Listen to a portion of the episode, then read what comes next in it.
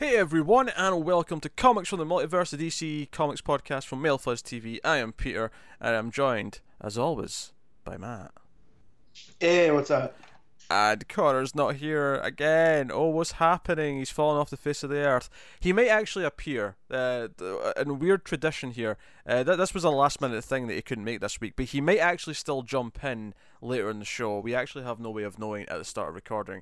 Uh, after we do Action Comics, which we'll do first when we get to the books, uh, we'll check and see if we can jump in at that point. But he may not be able to. Uh, that was a last minute thing, though. That was not something that we, we, we planned for this week. Uh, Yeah, well, that's because Peter invited him to go check out the Lazarus underneath Peter's room. I say Lazarus, I meant labyrinth, and and now he's lost. So, uh, This is a very very intricate story we're getting here, Matt. Very intricate. no, no, no, I'm I'm not telling a story. I'm telling the truth. The people have the right to know. Mm-hmm. Mm-hmm. Uh, so yeah. What they don't need to know, but I'm saying it anyway, is that he did it in character as the Red Hood. So, he was cosplaying as the Red Hood. Yes. yeah. Yes. Uh, but he he should most definitely be back next week. I mean, he's got his two monthly books to do. If it hell, just imagine if he missed next week, he'd have two Red Hoods and two Brimstones to do next month. Huh? That'd just be torture. Because I, I I think I'm pretty sure he read one for this week. Because like I say, he'd read all his books. I think Yeah. for this week. It's not like he's Yeah. uh, behind, but No. uh, but no, we'll we'll find out later. Should should the ginger appear wildly uh, a little bit into the show, but. For now, uh, I shall tell you what's coming up in this week's show. We do have a bunch of comics, of course. We are going to talk about Action Comics 1002, Detective Comics 987, The Flash 53, Justice League Dark Issue 2, The Terrifics number 7, The Silencer number 8, and we have the first issue of the new miniseries Batman Kings of Fear uh, on the list this week. So that is what we're going to be talking about. And there's a little bit of news, a little bit of news. Was solicits this week. Uh, although most of the exciting stuff we kind of already knew about from Comic Con, because that was all the November stuff they, Mm. they announced at Comic Con. So we didn't have too much to actually sort of digest in terms of new stuff, but uh, solicits did happen. Uh, but we did sales figures last week, Matt, so no sales figures this week. I know that's good. So that means I'll be fully committed to news. You should be fully committed anyway, just out of out of standards and, and pride in your work. Huh? Not Uh, my boss at work hates it when I do That's that. so not funny. It's so not funny. Anyway, uh, so yeah, uh, so that's that's what's happening. Joe, it's been it's been a hectic week. Although I will say that the the weather is getting nice and cool now. I'm quite happy about that. There's been a nice breeze. I actually had to shut my window yesterday. I was feeling Oh, I was no. feeling chilly. If I open my window, I will burn to death. it is still that hot here. Oh dear. Nah, I it's it's, it's been cooling down a bit. I've been liking that. I've been liking that. I've had a, I've had a, a weird um. My, my my body doesn't has been unable to decide this week when it wants to sleep and when not to. I've been kind of darting about all over the place in terms of when my waking hours are. It's just been kind of weird. Um, just when I think I've got it sorted out, my body decides to wake up three hours earlier than it needed to, and puts me out of whack again. Uh, I don't know. Yeah, I have, I have a regular sleep schedule, so I don't know what you're talking about. I've never had one of those. Ever Uh. since about the age of 13, despite the fact that obviously clearly I had school every day at the same time, it didn't matter. Nope, I remember when Adult Swim became a thing and all my friends would stay up late and watch it. And I'm just like, yeah, guys, I'm gonna, I'm gonna sleep by 9:30. I gotta I gotta practice and stuff in the morning. 9:30. Yeah, yeah. Well, when you have uh, lineman practice in the the winter for you know off season stuff, and you have to be to to practice at 5:30 in the morning, then yeah, Imagine doing extracurricular activities at school, Matt. What, what's wrong with you? yeah, I did them all. God, Uh, God. I I played football. I wrestled. I was on the cheerleading squad at the end. Yeah. Don't tell me you weren't at the top of the pyramid. Oh no no no! I, I I threw girls around. It was great. Okay. So yeah yeah, we're part of a stunt team. That's what we said. Yeah. Also, that'll be great to cut out so it's out of context later. I, I got to throw girls around. That's it was fine. great. I'm sure that, that that'll play Yeah, really well. it on its was. Uh, but yeah, so there's all sorts of all sorts of things. So I had to be asleep early. I was a very busy boy. Oh god, no, no, no. I I would actively find ways to push my events in the day as late as possible, so that I could sleep in as long as humanly possible. There's something there's something about waking up when it's still dark in the winter that's just like nah nah nah. Oh, it's depressing. No, I hate it. You guys will notice a. I'm sure if you guys go back you know, to, to shows that we record in the winter, Mhm. I am significantly more grumpy during the winter because of the lack of sun. Oh god, no, I, I like winter. I, I like when it gets dark early. I don't, I don't like that. Oh, it's great. It's great. I, I, I mean, it's for a few different reasons. What one of the main ones though is that, I, and I've always been this way, but I, for a while I had a projector and like I needed it to be dark to really watch movies properly. To watch, And it was like right. winter's great. Winter's fantastic because it gets dark nice and early. Summer I have to wait until like 10 p.m. The bastards before I can watch a movie. How Yeah. dare they? Well, yeah, that's that's because where you are on the on the globe. Yeah, I imagine it's an issue. But you know, but hey ho. Uh, but yeah, okay. Enough of the small talk, I suppose. We'll get into the comics. Yeah, let's, let's do news. some news to talk about. So, uh, outside of the solicits, though, there was one tidbit. Now, Matt, brace yourself for this. This was the most shocking news of the week. This this was out of nowhere. Um, this was you know big headline stuff. This the sort of thing you'll remember where you were when you heard this news because it, it, it caught me so off guard and was just out, out- outright shocking. This this was bigger than hearing Disney bought Marvel or Star Wars. This is this is bigger than you know anything. We're getting an outsider's book. Yeah. I, I figured you're using James's favorite word, but I wasn't too sure where that was going, so I just went along with it. Yeah. Especially after this week's tech. Like, it, it seems like they announced it at the right time. Yeah, because I think this was Wednesday, maybe Tuesday. They, they, they like Bryan Hill confirmed we're getting a Batman in the Outsiders book. Um, Yeah. uh, what's funny is when it first ran this story, I am positive the headlines all said December, but when I went to check the news for the show today, just to like get the details, the article specifically says uh, there's been no release date announced for it yet. So I'm wondering if this they, they all assumed December, but then DC said, "Hey, don't don't get their hopes up. It's not December." Right. So uh, I don't know, but Yeah. it's exactly what we expect. The team's lineup's going to consist of Batman, although going from Detective Comics, it seems like Batman will be more the given the missions out role rather than being on the team role. Uh, but we have uh, Signal, Katana, Black Lightning, and Orphan is exactly the squad that we would have expected given what's been going on in Detective. Um, if anything, I'm just surprised there's not like an, another member, like just you know one new one that we get. I'm sure they will. I'm sure they're saving it. Yeah, very possibly. I mean, it's not, it's not even like this is, Right. this is I mean, it's official. They've obviously let them announce it, but it's not like here's a press release and here's, you know, when the first issue's Well- coming. Where here's all this stuff. It, seems like, well, again, the events in this tech issue of tech hints a lot about Markovia. So I'm sure Geoforce will be making an appearance. Very probably. Metamorpho's hanging out with uh, the Terrifics right he's now. busy. So yeah, so I'd rule him out. I'm just trying to think of some of the other more traditional members of the Outsiders. Well, uh, Although it'd be cool if he would mix in, if Hill would mix in some of like a member of Nightwing's team. You know, yeah, the the younger squad. well. Thunder would make a lot of sense with Black Lightning being there. That could be an interesting dynamic, I'd love for them to bring back Grace. Like that would be cool.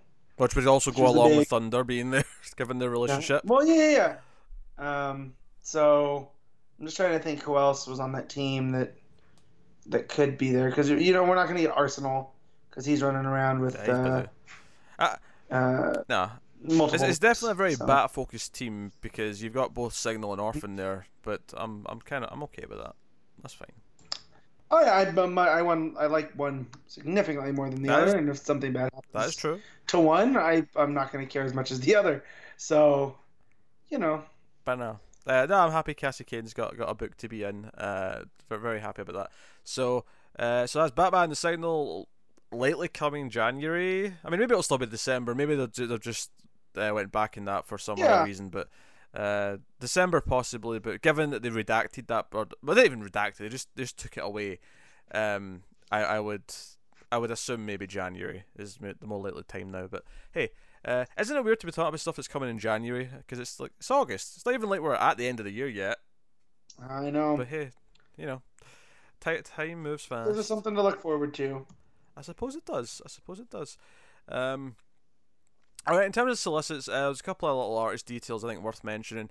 Uh, Supergirl 24 is going to have Doc Shaner on the on the book. Okay. Uh, like there's a cover there on the solicits, looks very pretty, uh, worth looking at. Uh, also, I think notable is that Phil Briones is going to be doing uh, Justice League Odyssey issue three, which is a shame because it means Sejic's not on the, the issue. I'm not surprised though, given all the kerfuffle we've had about issues being scrapped and having to go back and redo them. I think this was like we because they already delayed it by like two months. I I think this was them saying, "Hey, we may actually have to delay it another month again because issue three is not going to be ready in time." And they said, "You know what? No, screw that. Let's get another artist in and make sure it stays on schedule now." Which is a shame because you know Sejic's art is so good and really unique. It's it's going to be stick out like a sore thumb, but.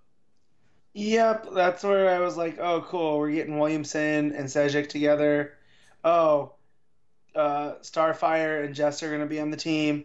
Oh, cool. Oh, Darkseid's like Hannibal Lecter. And now that it gets delayed, I feel like Lando, where this deal keeps getting worse and worse. No, don't get me wrong. I mean, I would have been excited no matter who the artist, well, almost no matter who the artist was, uh, on this book. And it makes me wonder actually, is Sejic just done? Like, is it, is it just a fill in? Is he coming back for issue four, five, or whatever? or is like he just like opting out because there's been so much trouble with the book? I, I don't know. Yeah, I don't know. I don't know. It's a shame. It's a shame because I'm looking forward to that book. It's a bummer. But hey, Yeah. so I thought those two were worth mentioning. And I, even though we knew about Green Lantern and Shazam, I still think it's worth looking at the solicits for those two books in particular because we do have the official solicits. Um, there's a couple of details, and I'll read the text for them as well because this is the first sort of official text. Uh, so first thing, the Green Lantern is not called Green Lantern issue one; it's called the Green Lantern issue one. So we have a Oh, jeez. yeah, yeah. This again. So we're doing the Green Lantern, um, and I suppose that's the other notable thing here is there's, there's no replacement for the other Green Lantern book because this is kind of replacing Hal and Pals, right? And we thought with Right. Green Lantern's ending, maybe because it was the naming was too similar, they'll relaunch it as something else. But if they are doing that, it's not in November solicits. Maybe they'll take it. Maybe they'll, they'll letting this have a month to itself to like you know here the big new Grant Morrison book, give it a spotlight. Um, I have heard some suggestions from folk that they think that they'll just there won't be another Green Lantern book for a year while this is on. You know, they'll, they'll give Grant Morrison just the stage on his own with Liam Sharp to just Yeah, do their book. I could see that. I mean, I don't want that because I like that section of the Yeah, galaxy, but I could see them doing that just so as a singular focus, and then it would get us away from the Johnsian stuff because even though the last one with Venditti was Venditti's own thing, it was it used a lot of the DNA yeah, that that John's used. So this, if they want to completely reset the Green Lantern mythos going forward, that would kind of be the way to do it. Almost like a twelve issue maxi series by Morrison and Sharp. I mean, it basically is. They've already confirmed it's twelve Huh? issues. We, we know it's not Right. you know ongoing forever. Uh, Right.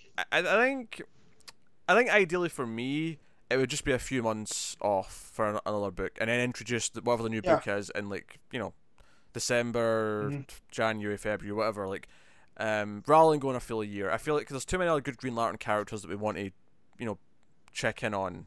That that I don't want to be Mhm. away from them for a full year, but.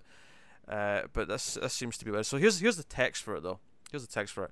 Uh, in this debut issue, when Earth Space Cop Hal Jordan encounters an alien hiding in plain sight, it sets off a chain of events that rocks the Green Lantern Corps and quite possibly the multiverse at large to its very core. There's an Of course, there's an intergalactic conspiracy afoot, as well as a traitor in the GL Corps ranks. So strap in for more bind-mending adventures in this masterpiece in the making. Uh, all right, okay, but but Uh, that's a little forward. Let's chill out. yeah, out. DC's We got a bit of an ego there at the end of that, that paragraph. Yeah. Uh, here's the other notable thing about this first issue, though, is that it's 40 pages and it's 4.99. All right. Well, that seems to be par for the course at this point. Well, Joe, it's funny though. Like it's par for the course at Marvel, right? And both this and Shazam have got big first issues that are more expensive.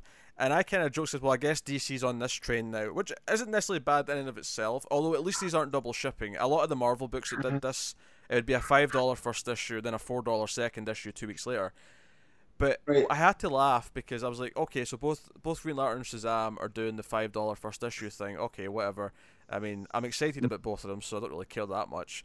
But and I think, okay, DC's on this bandwagon now. However, the same solicits that announced this for DC, the very next day the Marvel solicits came out, And do you know what Marvel are doing? That's even more ballsy than this. They're taking to a, new height.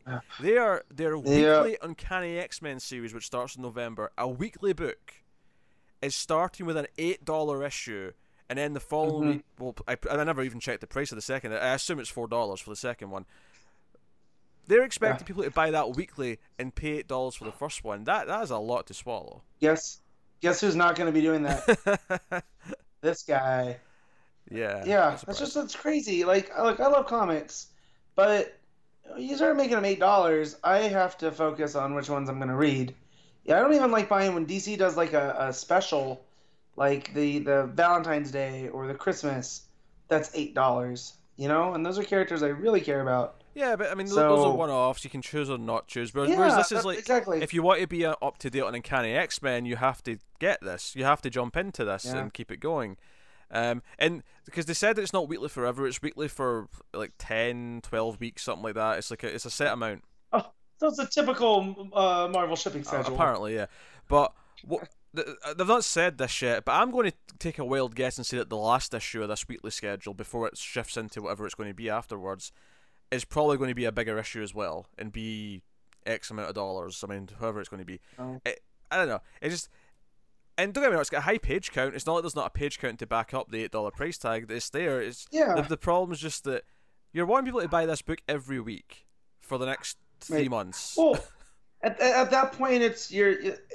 So let, let's add it up. If there's you know there's four weeks in a month. yeah. The first one's eight, and then the following three weeks, let's say, are four. So right there, you're looking at like what? What is that? I'm terrible at math. Twenty bucks. Yeah, yeah. I mean, so I mean, it's a little bit different right because there, that's an it's original. starting on week two, Matt. novel. So there's not actually the four full weeks, but Right. I'm just saying. Let, let's say there are, Yeah. just for the sake of math. But you're looking at that's an OGN. That's an original graphic novel length of stuff for the price, and at at that Oh. point, you're like, well, what do you? I, I, I will guarantee you that the trade that this is in later on, I will get for less than that eight dollars when it's on sale. Yeah. I guarantee it. Oh, easy, easy. So, I just I don't understand it at all. Yeah, it's a hard But, sell. hey, I mean, comics business. there's good creatives on that on that book, and obviously I like the X Men, so I, I'm curious to read it eventually, but not in that format. yeah, we're not. Yeah, you're not. You're not gonna catch us rushing to it. Yeah. So you know, it's it's a thing. Um, uh, uh, but, you know, obviously, some people might say, yeah, but what about uh, you know, various other and o- obviously DC Rebirth was was three dollars, and that was like a huge deal. But let's say that was eight dollars. At least that was the only thing, give or take, that week. That was that was the kickoff though too. This is not like this is the X Men kickoff, and it's a whole new era where we're gonna get multiple books spinning off of it. This is one title. Oh sure, but I mean, even if it was though, the the, the, the problem is though is it's it's an ongoing thing where you have to get. Whereas whereas with DC Rebirth, you can get that and then just pick whatever you want to read next because it's a setup for all the books Right. and you can just you know whatever. Uh, but again, Yep. it wasn't eight dollars; it was three dollars, which is important. Right. But hey, anyway, so so it's four ninety nine and it's forty pages. I assume that's just the first issue. I assume that's a, a one time thing. Yeah. Uh, and then Shazam issue one, also four ninety nine and forty pages. Although this one has a backup story, which seems to also be by Johns, Yeah. but it's got different artists. So Dale Eagle Eaglesham's on the art for the main story, and then the backup is by uh, Sen, uh, which. Given there's a backup, I don't. This this could be an ongoing thing that it's five dollars with a backup. I mean, I, if the, Yeah, yeah. Yeah, see, I don't like that. But if it's monthly, I can justify it. yeah, You know. Yeah, I don't love if you know if it's five dollars every month. I'm not loving that. I mean, it could be a one and done thing. It could just be an issue one thing. But because it's a backup, there's Yeah. the possibility that this will be a backup story that has more plot. Yeah, see, I feel like DC plays with that more, kind of like what's going on with Justice League, where you get a couple issues and then you get that Legion Yeah, yeah, of Doom issue. And I could see that, like, the first issue has the backup, and then it does an arc, and then there's another backup. And if they would do that every so often, and, you know, but you don't want to see the price jump either yeah. for that. So I don't, I don't know. I'm very excited have Shazam back, though, so I'm very biased Yeah, right yeah. now. Johns and Eaglesham, and uh, here's the here's the text for the solicit. Teenager turned superhero Billy Batson struggles to balance school and superheroics. Guess which one is more fun? But when Shazam unlocks a shocking secret Cool. deep within the Rock of Eternity, it challenges everything he knows about the worlds of magic and his family's future as champions. Also, witness a bizarre team up of Dr. Sivana and Mr. Mind as they set off to build a society all on their own. So I'm assuming that's the backup. That sounds like it's the backup. Uh, for backup. Uh, don't miss the start of an epic run in the making as Shazam and the Seven Realms begins. So Mhm. go. That's, that's your trade titles: Shazam and the Seven Realms. Yeah, it it sounds like they're just using the continuity him and um, Frank setup and the backups for Justice League, Oh, I'm sure is. and then yeah. they're just yeah, and they're just acting like time's gone by, and the Shazam families have these adventures even though we haven't seen them, uh, which I like. I like that we're not just getting a whole, you know, hey, it's another new origin for for Billy. Oh yeah, I wouldn't have expected. I, I, no matter what, I was expecting it to follow on from those backups from before in Mhm. some way. Uh, but yeah, so now I'm excited. So that that's on a week three, which is great because week threes are a bit quiet right now. Um, and then week ones are also fairly quiet, so that's when Green Lantern's going to come out. So, yay, good Mhm. good placement for both those books. Good indeed. Uh, so Right. that's basically that was the news. That that was all the stuff that I noted in the solicits. Outside of like digging into the plot of all the, the new arcs and stuff that um I, I try not to do too much uh just for spoilers' sake and keep, keep, keeping keeping things surprising and whatnot. But uh, that is that is that. So I guess we'll uh we'll without further ado, um Connor's here apparently. Hold on. um, yeah, I'll do you know what I'll do. I'll say about to start action. Do you want ten minutes? let's see. I kind of want him here just so he has to hear what he's missing. We'll find out. Because if he's gonna read one super book, I feel like action's more of his jam. Uh, yeah, possibly. That makes a bit more sense. Uh, Yeah. This is some live behind the scenes stuff here. You're getting the inner workings here.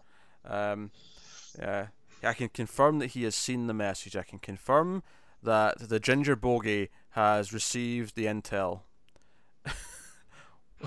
Jesus, he's the most non-committal man I've ever met outside myself. The response was whatever works.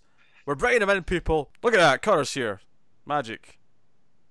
Dun- He, he freed himself from the labyrinth and he took off. Whoa.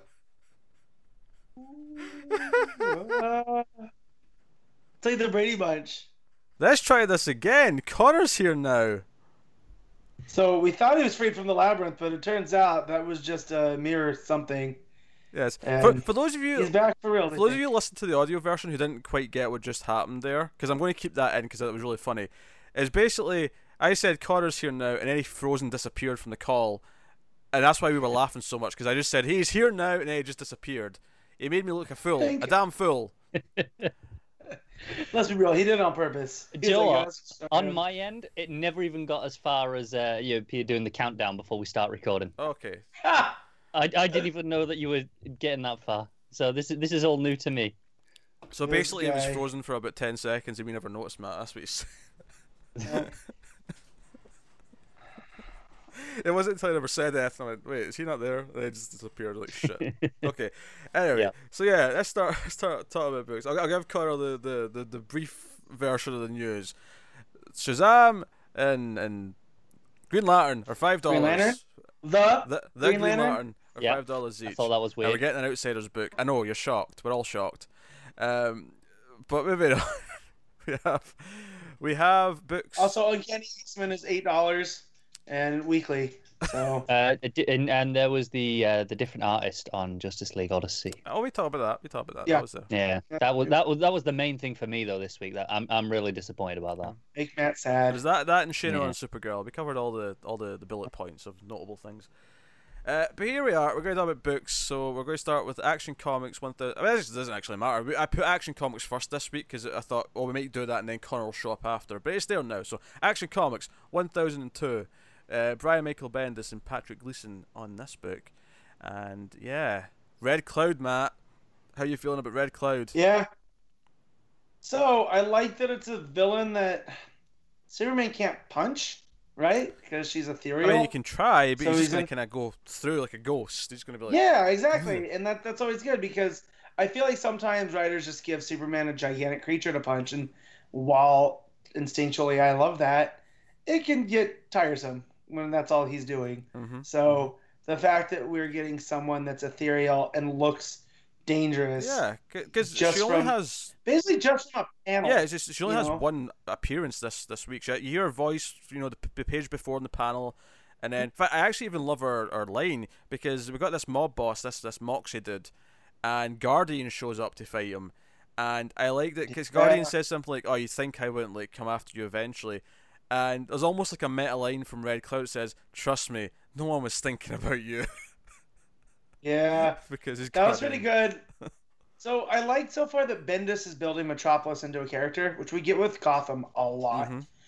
We you don't get so much with with Metropolis. Like you really can't name neighborhoods outside of Suicide Slum like you can with parts of Gotham. Like there's Burnside and the Narrows and you know. So I feel with with this arc in action, Bendis is giving us like these little morsels from the the street level and like Guardian's still operating, but he's so low key that yeah, people forget about him even in Metropolis because they're Superman. Hell, I forget about. You know? it always takes me a second. Whenever I see him, Oh. I'm like, "Who's this asshole?" Oh, it's Guardian. That's right. When I turned the page and he was there, I got very excited. I was like, "Oh, this is cool! Like, good on you, Bendis." You know.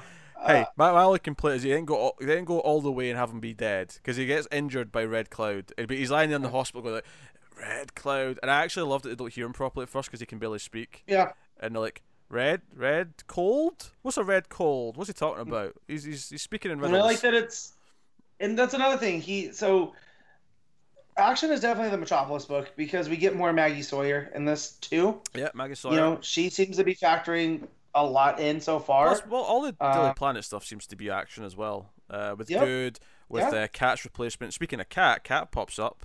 She visits Ah, Daily Planet. ah, that was so good. Yeah, she's clearly still flirting with I- Clark. Did yeah? Did you read her as Calista Flockhart? Because I did. Now that they're playing it up as the older version of the character, yeah, I'm kind of getting Yeah. that that vibe Yeah. from her. Yeah. So she was just very smooth talking and very like, well, you know, she's flirting with Clark, but it's more of a friendly like, you know, I'm gonna kiss him on the cheek and make him uncomfortable because it's Clark Kent. Yeah. You know, like I, I definitely got Calista Flockhart from Supergirl in this reading. I feel like though, if he even yeah. hinted that he would dump Lois for her, she'd turn around and accept it in a heartbeat. Though. Oh yeah, well, she loves her farmer boy. yeah. Like you know, yeah. It's, it's, it's, it's a thing. Uh, which Bendis don't get any ideas. All right, because how this issue ended, you know, oh, calm down. It didn't end. no. didn't end in any way that implied anything like that was going to happen. Matt, calm down. So, but I don't want to get ahead of ourselves because I do want to talk about all the the Daily Planet stuff. Yeah. And good, like Bendis already showing us that, like, oh no, she's she's not good. She uh, against her name, she's working with this mob boss. Yeah, who have a mysterious leader, something. and I don't know if it's just Red Cloud who's the leader of these two as well. She's the the one who's hired them, or if it's someone else. I I think Red Cloud is just the enforcer. So I think because Moxie wasn't the same guy that was in the the the house at the end of the last issue, was he? Uh, don't, I don't think so. Because Mo- this Moxie guy seems more like a buffoon Yeah. than than the other guy did. So I feel like the big big boss is the guy that we saw in at the end of Action 1001. But uh, I like that it, it played with some stuff here. Like you don't don't say his name. Like he set all this up in, Hmm. in Man of Steel with with uh, Killer. Well, actually, no. Wait, hold on, Matt. The the whoever the big boss is is female. It I'm is? pretty sure he says she can hear us right now in that, that scene when she's talking to uh when he's talking to Good in the club. Yeah, I. Yeah, but I think that they were talking about Red Cloud. Like, don't don't speak out. Like, she's the wild card. I don't think she's running things. She seems much more like an enforcer. I'm going to to I'm going to double check my, my facts here before I before I argue on it. Yeah, yeah. you, uh, uh, I like the open. I like that we start off with like some tourist because someone says, "Oh, look, there's someone flying up there," and someone goes, "Oh, it's a tourist." That they're surprised by Superman being around. yeah. Uh, well, it's a bird. It's a plane. no, it's actually a falling gangster from the sky. Yeah, I like how the one guy in the, the jersey is like, oh, this isn't gonna scar me. Like seeing a guy drop to his death. But um, Yeah, but no, he's actually uh, it's Yogurt. It's the guy who was setting the fires. Uh, which Yeah. Clark finds out. Clark actually goes Because undercover. Well, it's not even undercover really. He just goes to a bar, and it's No. all these guys who are Yeah, upset about it. He messes his hair up, tousles it, trying to look rougher, you know. And you, um, but I like that the big, scary biker looking Yeah. dude, like, like, because he's sad over his friend's death, he becomes a quivering mess on Clark's shoulder. I thought that was a fun little, little thing. Like it was good for comedy. Yeah, I mean, he, I mean Clark's telling all this to Perry afterwards. He ends up getting so angry that he's being tricked with these fires that he flies out into space to punch some asteroids up, because to let out some Mhm. of the rage. Um, I, I feel like a lot of writers are scared of doing Superman angry. They're scared to sort of uh, Bears like this is like no, no, Bendis will have him fly out into space and like, you know, vent out his He's- frustrations. Yeah, he still has emotions. Like I feel like that gets lost with a lot of people with Superman. Like, oh no, he's always good. Well, no, he can be angry. He just doesn't throw people into buildings when he's angry. You know, like he'll go up and isolate himself. That's what the whole Fortress of Solitude was meant to represent.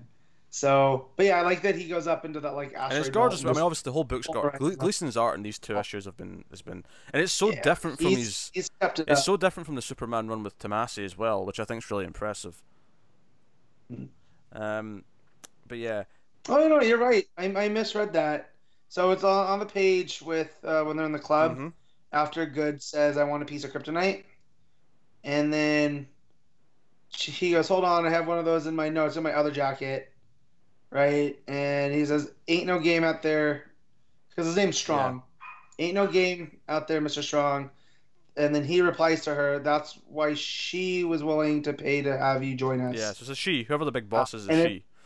Yeah, so I, I completely overread that. Um, but I don't think it's Red Cloud. I Oh, that's I fair. think Yeah, I mean, it could Cloud's still someone else, but Yeah, uh, but yeah, I Um, definitely picked up on that as I, was- as I was reading it. Whoever the big bad But is. but I like with I feel like we're jumping all over, but just to focus on the scene, what he has planned, it feels like what whatever strong and and this mysterious woman have in plan, they're very focused. Like Metropolis is our town, yeah, and Superman came from somewhere else. It's not just because he's an alien; he's not from Metropolis. Like he wherever wherever the person that is Superman came from, it's not here, and he doesn't belong. I mean, here. go back to what you, what you said about uh, building up Metropolis as a place like Gotham. No? There's even a moment in this when Perry finds out about the fires and people tricking, and there's this secret Uh-huh. gang who are, are doing this and then blaming the fires on Superman. He actually says that, that this isn't Metropolis. This is this is some Gotham psychological bullshit. is Yeah. basically what he says. Yeah. And and I think the idea that this arc is going to be like testing the boundaries of Metropolis, and we've got this invisible Mhm. gang who who basically specialize. I mean, Moxie's like calling this guy. I think Whisper was his name, who is basically this guy paid to monitor the city and keep track if Superman's in the city or not. Like, is Superman off saving someone Yep. somewhere else? Okay, now's the time to do our shit because he's not here. Yep. Um, I like that. Well, and then yeah, and like the rules that he set up with Killer Moth and and Firefly, you don't you don't say Superman's name. You know, you don't even you don't say even Lois's name, right? Because they were so close. Mm. Like he's always listening. Like you almost get the sense that he's like Big Brother, where Superman's always watching, and how these criminals have been able to stay secret is like a real criminal organization. You don't talk about Yeah. it. He's, he's it's almost like like, uh, the the good version. Uh, and by I Mhm. mean, and by good I also mean quality, but more so I mean the, the heroic, noble, you know, Yeah. for the villains. He's like the Yeah. good version of the Bye Bye Man. Don't think it, Yeah. don't say it. okay. Don't don't see it either. Sure, just for the I- record, don't see that movie. It's terrible. Yeah, I'm not. I, I- I feel like that's a movie where I have to say I don't. I was afraid of saying I haven't seen it, but I don't think Pete's that crazy to add it to Overload. I'm not watching it wouldn't do that to again. Are you kidding me? Yeah. So I had, that's why I said I've never I've never seen it and I don't plan on seeing Yeah. it. So, you know, but but yeah, uh, there's a lot of fun Metropolis stuff in this one with, like even like Pete said in the beginning with the, the crowd there that's assembled. It almost looks like their Times Square, and and stuff. But yeah, I just think he's killing it. But the one page I really want to talk about is the the first page, which is Clark's monitor with all the stickies around it. Oh, the recap page. Yeah, and like, so Bendis has been known to do this in, in DC or in DC in Marvel, and DC's done stuff like this, like with Rip Hunter's uh, chalkboard. Mhm. But Bendis would take it one step and have like all these lines when he was doing stuff with the multiverse or over in Marvel and stuff. He would tie things together and the time traveling X Men. There's a lot of stuff there, but there's all of these other things there that I don't think have to do with storylines. They're just funny. Go on. How, me, hit me Um, some of these Easter eggs. Yeah, so like one of them is is KGB's tied to election hacking, right? Because Okay, he's, he's a. Russian villain, Yeah. right? Uh, here's an important one. What is the Superman theory? Ah. And that's Superman's in quotes. Doomsday Clock tie-in. nice. Um, here's here's a fun one. Call Byrne. What does he know? So that's gotta be a reference to John Byrne. Mhm. Um, Bat-Mite conspiracy follow up. There's That was just a joke. uh, That's not hitting there. That's a joke. Yeah, Yeah. yeah, yeah. Tetsuo question mark, which uh, it's got to be an Akira, right? Like, um, but here's here's one Black Label pitch: Red Tornado Year One. So like that's uh That's super meta. some Yeah. yeah. Profile. No, this is more stuff from Clark. Profile the new Queen of the Sea, Mera, Queen of Atlantis. Oh, that's a nice Uh, next to that, yeah, investigate, and it has Jen crossed out. It says just Chen, so that feels like that's a little bit more of a we're gonna get that um, in the future. The one that stood out to me was this one was story idea, underfunded, underused. What is the future of Checkmate? Which, if you guys recall, a couple weeks ago I brought up what's Checkmate been up to, considering Amanda Waller's kind of running roughshod right now.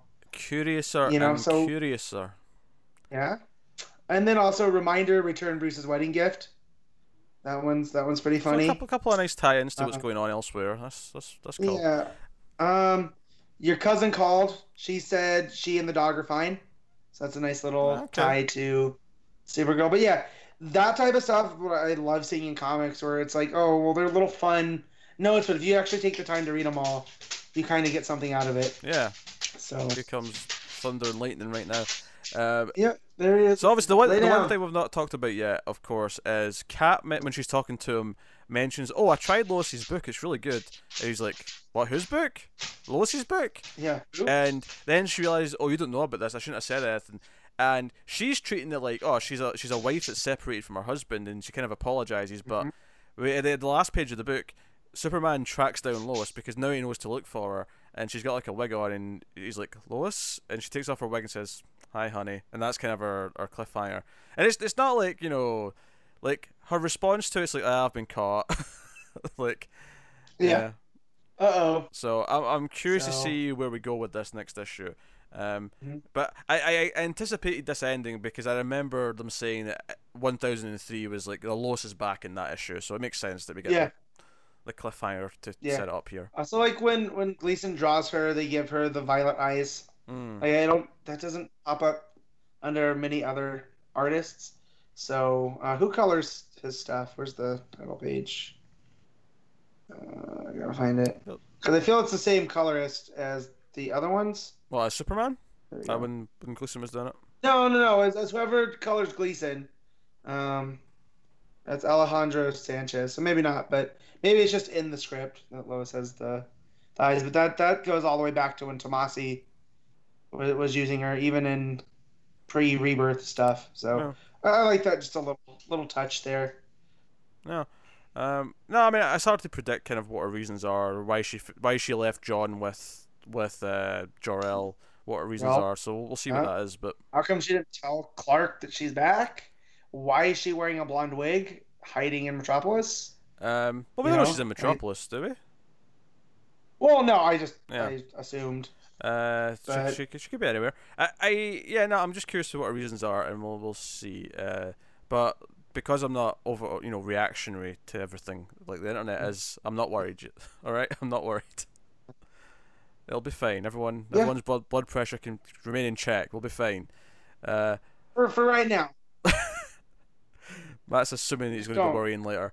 Uh, Yeah. I wouldn't worry. I wouldn't worry. Uh, no, it was a solid issue. It had everything. I mean, I think it's actually really densely packed. But we're that's in you know hidden gang stuff, Red Cloud, Goode's like you know infiltration of the Daily Planet. Um, the fact that Cat shows up for a nice little visit, the Lois stuff.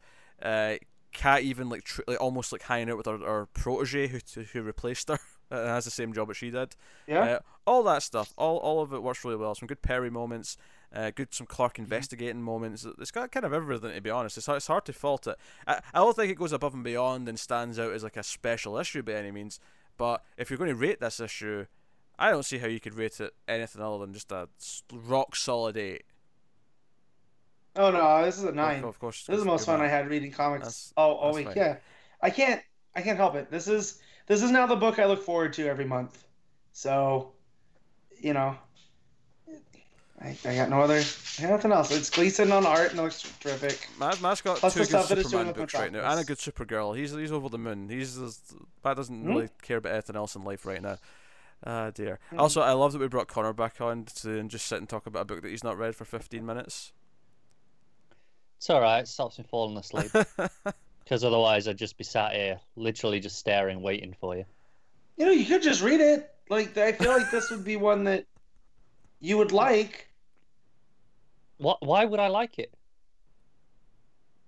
All the stuff I just said. Yeah, but we, we've long established I don't like Bendis's dialogue. Matt, he would hate. Yeah, but this one wasn't heavy in dialogue. No, Matt, he would hate the page where they're, they're, they're talking about the yogurt name. He would hate that page with a passion. Uh, hey guys, Connor's corner. Drop, drop maybe brimstone and give him action. Oh God, That's a good point, I'm actually, saying. Did you read one of those for this week? no! I, I, right, I, I thought about you know when it, when it was like when you guys were saying, "Oh yeah, we're we're gonna do action," and then then you know, because I, uh, uh, I thought, "Oh okay, I'll have like 15 minutes," and I thought, "Oh maybe I should fit in," and then I thought I might fall asleep if I start reading Red Hood. Yeah, okay. So just both Connor's corners coming next week then. Fair you can look forward to those. Yeah. Uh, um, my Hawk and Dove is coming next week as well, so you can look forward to that. What a week five. Um, anyway, we're going to move on to Detective Comics 987. Bryan Edward Hill writing, Miguel Mendonça back on the art, which is nice because he started the arc, so it's a bookend. Yeah. So, Mhm. yeah, so this is the, the wrap up of this this arc, uh, and we have. I actually really like the opening to this. I like the two security guards who we just get a briefest. It's basically just, "Hey, can I eat the rest of your pizza? Because I forgot to bring lunch." Um, it's, just, it's just enough to make them feel like human beings right before Karma comes in and shoots one of them in the head, and I'm like, "Oh man!" Until karma Until happens. Karma happens, yes. Yeah, Um, yeah. and the fact that the Batman, that Bruce knows who the other guy is, like the one who's alive, he's like, no, he's got, he's got a wife who's got diabetes, and he, you know he works nights so that he can be with her during the day, and like, oh man, you're making me care about this innocent bystander. Stop it, Batman, stop it. See, and and I, and I feel like anybody that, that tries to defend the Batman versus Superman guns on the Batmobile, I'm gonna point him to this issue.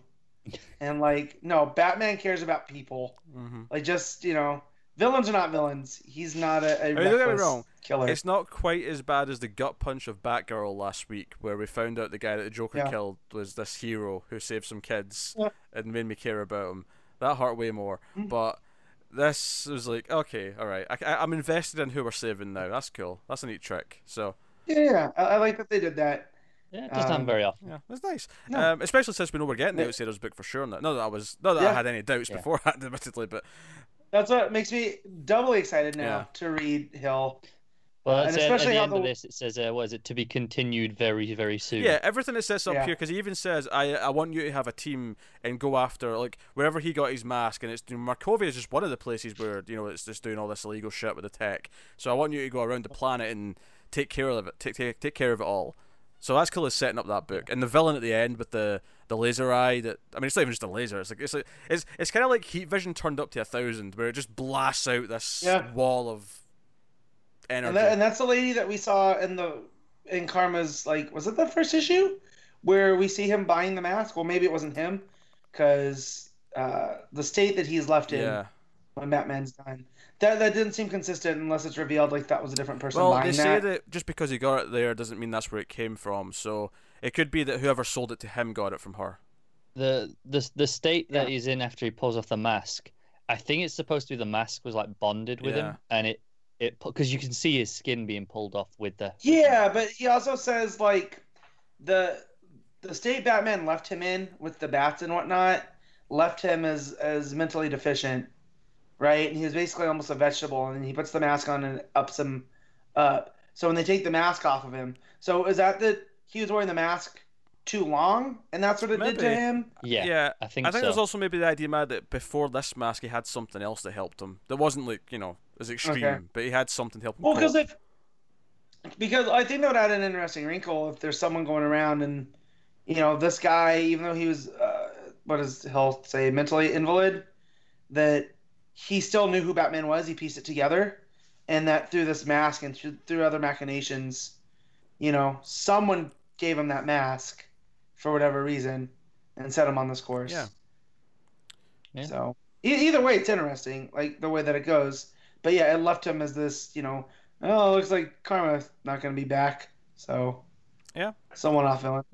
Yeah, I mean that, that- that's fine. I mean uh, the uh the, the action stuff with them trying to save save the guard and like you know even afterwards like Duke saying hey I'll get, let, us get you home Mister you know Henderson or whatever his name is.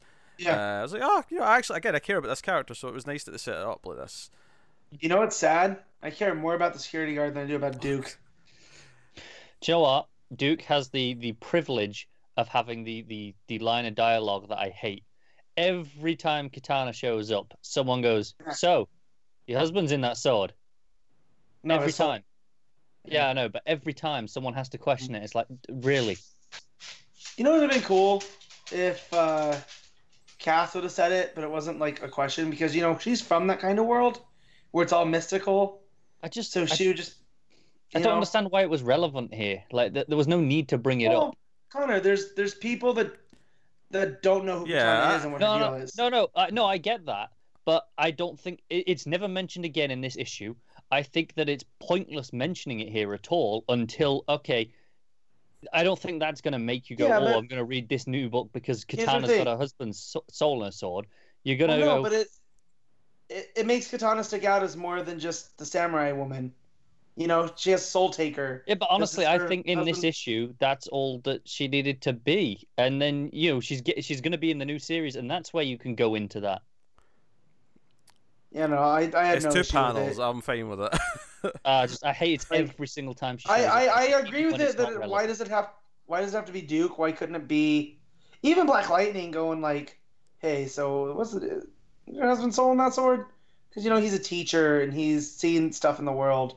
Versus what Duke doing is just like, oh, look at the naive teenager, which which I didn't wasn't as good, but I guess it gives Duke justification to be there.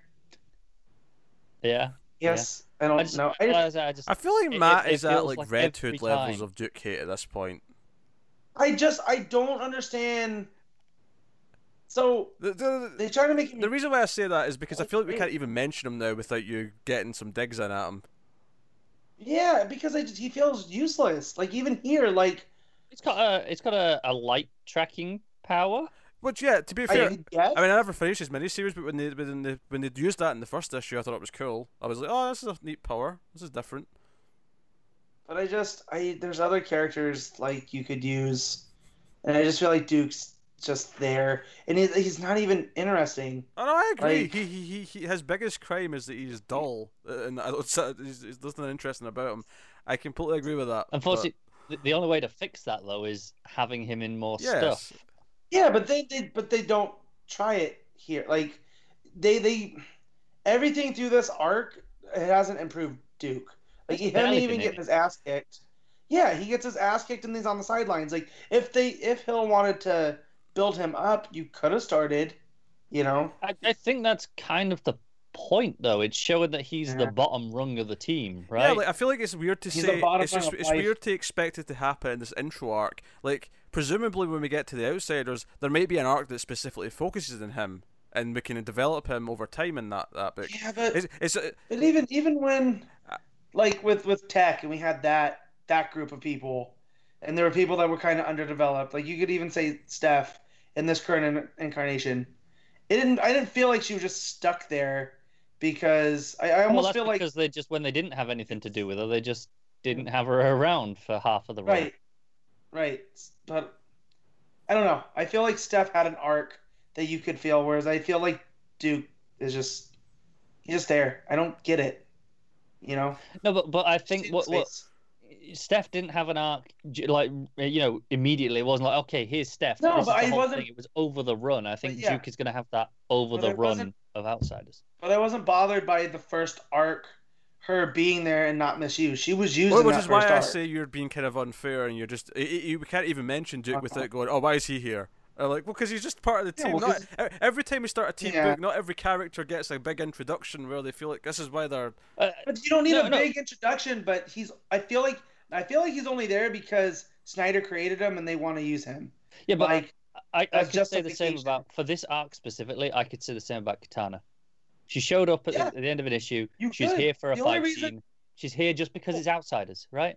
Yeah, th- well, that's it, and I would agree with you, and I understand that that complaint. I'm not going to argue that complaint with you. The only reason she's here is because of outsiders. She doesn't do really anything but keep some of the the mercenaries at bay. Yeah, You but know? is, is it a problem when we just choose to focus on, you know, Black Lightning, Batman, and and Cassandra basically is the, has been the main focus of this run, this this arc, right? Yeah. Is, it- is it, I mean, I, I think it's okay to just focus on a few of them for the, this this introduction arc and then expand on the others later. Like it's fine to have the other ones be yeah, there. I, I, I'm not complaining that Yeah. Katana wasn't a focus. I- i- If anything, I'm compla- My complaint was that it, you didn't need to to throw in the extra detail. Like it, that that was just superfluous. And oh sure, yeah, I'm, I- I'm I critiquing, think- Just I'm like- critiquing Matt's critique here more than yours. I'm just using Katana Yeah, as yeah, the, no, the other example. no, I'm, No, I'm, I'm just saying, and uh, but I I could say the same with Duke, where I didn't feel like he he was just there. Oh, cool, light tracking power. No, he Alright, is. Whatever. that- that's the thing, but that's, Yeah. that's fine because you can't you can't focus on all of them. And this is what four, four five, issues, five five, issues, yeah. five issues. All right, okay. You, So, so that that's fine, all and well. But if we're gonna go over the whole arc, then why was Barbara there taking up space? Like, well, Look- she served her point in the arc. I just feel like Duke has literally had nothing to do besides, hey, look who's a member of the Outsider, or the Outsiders. Hey, look, Duke's gonna be here, guys. He's No, done nothing but get his ass kicked.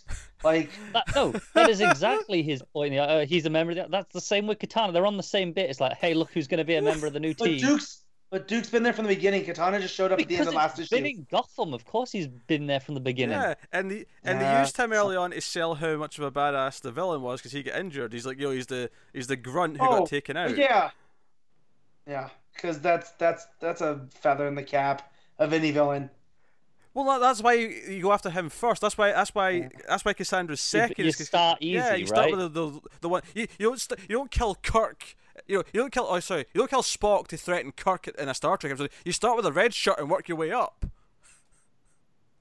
Yeah, well, let's just get rid of Duke and then we're fine. See, that's is what I'm saying. Matt, I'm not saying you can't not like Duke. I don't even like Duke that much, but there's just I know, but I just I don't. Again, I understand what you're saying about storytelling. About oh, he might get an arc down the line, but in this arc, my critique he there's nothing there. He is completely superfluous. I almost messed that word whatever, up. That's right. Um, right? Yeah, but I, I guess what we're saying is though he doesn't like detract from it either. And like most team books, usually f- at least at first, there'll be a couple of characters who are just there to fill out the team, right? Like that's not a most strange team things. books kind of cycle through. You do a character or two for one Yeah. arc, and then the next arc is a different. Right. I feel like you guys are explaining it to me like I don't understand this, and I do understand that. But when I've seen other team books, they have more going on with even the minor characters. There's something there to keep me reminding, like, oh yeah, Duke's here. Oh yeah, Duke's going to serve a purpose later. well, that that's why he has, in, that's why we had here Pet. light tracking. Uh, hold on. Here's the thing, though, I- Matt. So, Matt. d- so wait, so he's just a device then? no, hold on, Matt. Before Is what you're before saying. you get to any of this, can we just point out here that Duke was actually missing from this arc for like the middle three issues? Like he was gone for like Yeah. most of it, right? Right. So he shows up in the first one and he shows up in the last one. Why? Because he gets Well, taken in the out first one, in the first one to sell the threat, and in the Right. last one because he's part of the team and he wants to, you know, come back at what what took him out. Yeah. That that I makes just- complete sense to me. No, I feel like they're just pushing Duke because they want I, to push. I feel like this is some serious bias. from This is yeah, I I agree with that. I- that, that I this is levels of the cross wasn't there before in the other panel. Levels of bullshit. Uh, well, Well, at least fine. mine was factually correct. Yeah, well, so's mine.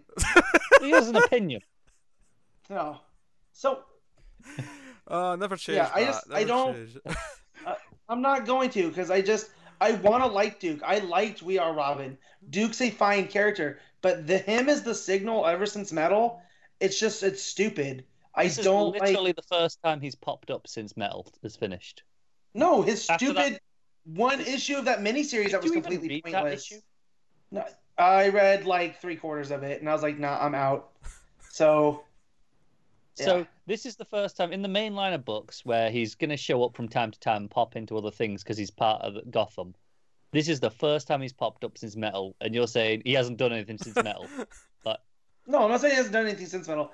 He just you could work him into other stuff and have him in the Well, That's background. what they're doing here. They're working him into the outsiders. But, but again, mm, I'm not gonna go through. This is a circle, circular argument. So, I like, I still hate Jason the most out of the Bat sidekicks. So Doesn't- doesn't there's sound like that. Yeah. Oh dear. so Matt, Matt's arguments are, are, are like are like uh, time and True Detective. It's a flat circle. I know that circle. I feel like my, my, my lack of sleep is is much worse than I thought. so, I, I have a separate question Go about this issue. That Yeah, I'm, Duke I'm hoping someone could. No, no, no. Christ, it's Matt. All right, we get unrelated. you don't like Dirk. We can move on. What's with the What's with the front cover? What's the front cover? I've, I've not even. Well, you've got a Brainiac head, and it says, "What are the Oh, Brainiac no, they mentioned files?" that. Uh, Yeah, but like, yeah, Amanda so Waller. I didn't get this cover. Yeah, Amanda Waller. Uh, Katana has all the locations of all these potential places because they got that Yeah. when they telepathically attacked Brainiac in No Justice. That's the Brainiac files. I admit it's a stretch. Yeah, but, yeah, I'm like, but I agree with? Connor because my shop didn't even get these covers because I asked. I ended up with the variant and I didn't like the variant. And I go, "What? What? What's the other cover?" And he goes, "Oh, they didn't send out any." So I didn't even realize it until I just looked at it right now. Yeah. I admit it's a stretch, but they do mention Brainiac in the issue and where some intel they comes do from. mention it like once in like one panel, and I'm looking at this going, "What?" Hey, to be fair, this, this is not even close to being the worst for misrepresentation on a cover. It's Oh, not, no, but but, as, as the arc, f- f- the final issue of the arc, setting up the team of the outsiders, and this is what they go with. it's weird. Uh, It's not a great cover. I admit. Um, I'm not. I'm not defending it. I'm just saying it is, and at least at least it's mentioned that uh, there's so many covers where they don't even mention or like hint at what the cover was. At least this yeah, kind of had a little tidbit. Like, sure. I, I, I wanted to just say I got no, no problem with the art of the cover Oh itself. sure, yeah, Just uh, No, it just makes no it's just an odd too. cover they chose to go with. yeah. It it really is. Um, well, that was a weird. Well, maybe that's what Outsiders is going to be going forward with, or the Brainiac Files, and you know it'll play into that more so than whatever's going on with tech after this. Which do we know what's what's happening? It's just a bunch of Uh, fill-ins until Robinson's doing 1000. an arc or whatever until uh So it's a bunch of yeah fill-ins until until one- one art, yeah, uh is taking it. comes in. yeah. It's just one art though, because Tomasi's in what a couple of months. Uh, yeah, Yeah. it's, like, it's like six issues or something like that before he's, Yeah. he's on. Because it's December, That's what it right? What I supposed say? be for a while. That he- he's jumping on. Yeah, and I think the the, the last of the, the Robinson issues will have just been solicited this Yeah. week. Um, so, so no. Uh, no, I like the issue though. For for all the, the weird dancing Hmm? around and Duke debates that we just had, uh, I thought it set up the the stakes and some minor characters I didn't know. I cared about the outcome. Uh, I liked them being heroic. Black Lightning saying, "Hey, Batman, no, you need help." Um, you know, and insisting that he, he get involved, like all that stuff. It was it was, it was fine. Uh, I mean, honestly, yeah, the the fight with uh with Karma is probably the weakest part, but that's you know whatever. Yeah. I I, I I like just a, a, a question Hmm. about the art. Why why did the mask disintegrate when he pulled it off him? Do one know? Alien technology. Yeah, maybe it's like a security feature where they don't want anyone else to take it. So if it, yeah, yeah, It just just, just struck me as weird. I think that's less to do I with was the never art meant and more to do just what's the plot reason for it, as opposed to it being like a. Yeah, Fair enough. You know, as opposed to like Mendonça just sitting there going, you know what's going to be cool? I'm going to make this disintegrate. As you know, as if he's just sat down and made that call. Do you know, They do you know why. I think it stands out to me? Is because for every uh, the the rest of the scene, the um, Batman's hand, one of them is always hidden off panel or you know behind the body, like like he should be holding the mask still. hmm I think that's why it sticks out as weird. It's like they were like, oh, oh yeah, we we we, we were gonna have him hold it, but I drew it to disintegrate there. Shit. it kind of feels like, like I don't know. It was just weird to me. Eh, eh, that's fair. Um, but yeah, so I like the villain tease at the end though, and I'm, I'm excited about it too. Because I think what this this book's done, uh, or this arc's done well, is made me want this team in some capacity. You know, I'm excited about Cass Mhm. and Black Lightning, um, working together, and they might you know build Duke into a more interesting character, despite Matt's reservations. I hope they leave him in Markovia. Oh dear, oh dear. I mean, it's funny. I'm sticking up for Duke because I feel like Matt's been unreasonable, but I don't actually care that much. So it's not like it's payback for the whole Connor Kent shit, but it's it's like he's it's No. that level of like vitriol that's coming from him though. it is, isn't it? Yeah, Du- Duke's biggest fans, Matt. Matt loves Duke. Mm-mm. Peter loves Dick. Matt loves Duke. I, I think what we need to do is we Uh-huh. need to get Matt a new button. It just needs to be a, just a yellow visor, yellow helmet. that- that Duke wears. just some yellow bat ears coming up from the Mhm. side. Just saying, all it's even a stupid name. God, That's that's that's fair. That's fair. All right, well that'll take us on to the Flash number fifty-three. Joshua Williamson writing, Christian Duce on the art, and we left off last time with Hulk-sized trickster uh, storming through the with a streets. concrete arm yeah, co- or an asphalt that's arm. right. Yeah, he's very quite proud of that concrete arm. He's, he's quite happy with it. He is. Uh, so so that's happening. There's actually there's a little bit of uh, flashbacks to the future, uh, to Commander Ah. Cold. Uh, Yeah. Uh, I like these. Um, I feel like there's going to be a big reveal of who he's related to because they keep Hmm. coming short of saying his full name. So, That's true, yeah, because even Flash at one, Yeah. one point in this issue goes, I don't even know your your name. You know, Yeah. he makes a point of saying that as if, oh, So, think about it. do, do you think he's. Yeah, I don't think he's an Allen or a West, do you? Um, you never know with Maybe. Flash. I mean, it's possible. Yeah. I know. That that's the whole thing. Or do you think maybe he's a Zolomon, like, like he's related to, to to Zoom in some way? Because with all the timey wiminess, I, you I think it, it could be fun if he is actually a, a snart.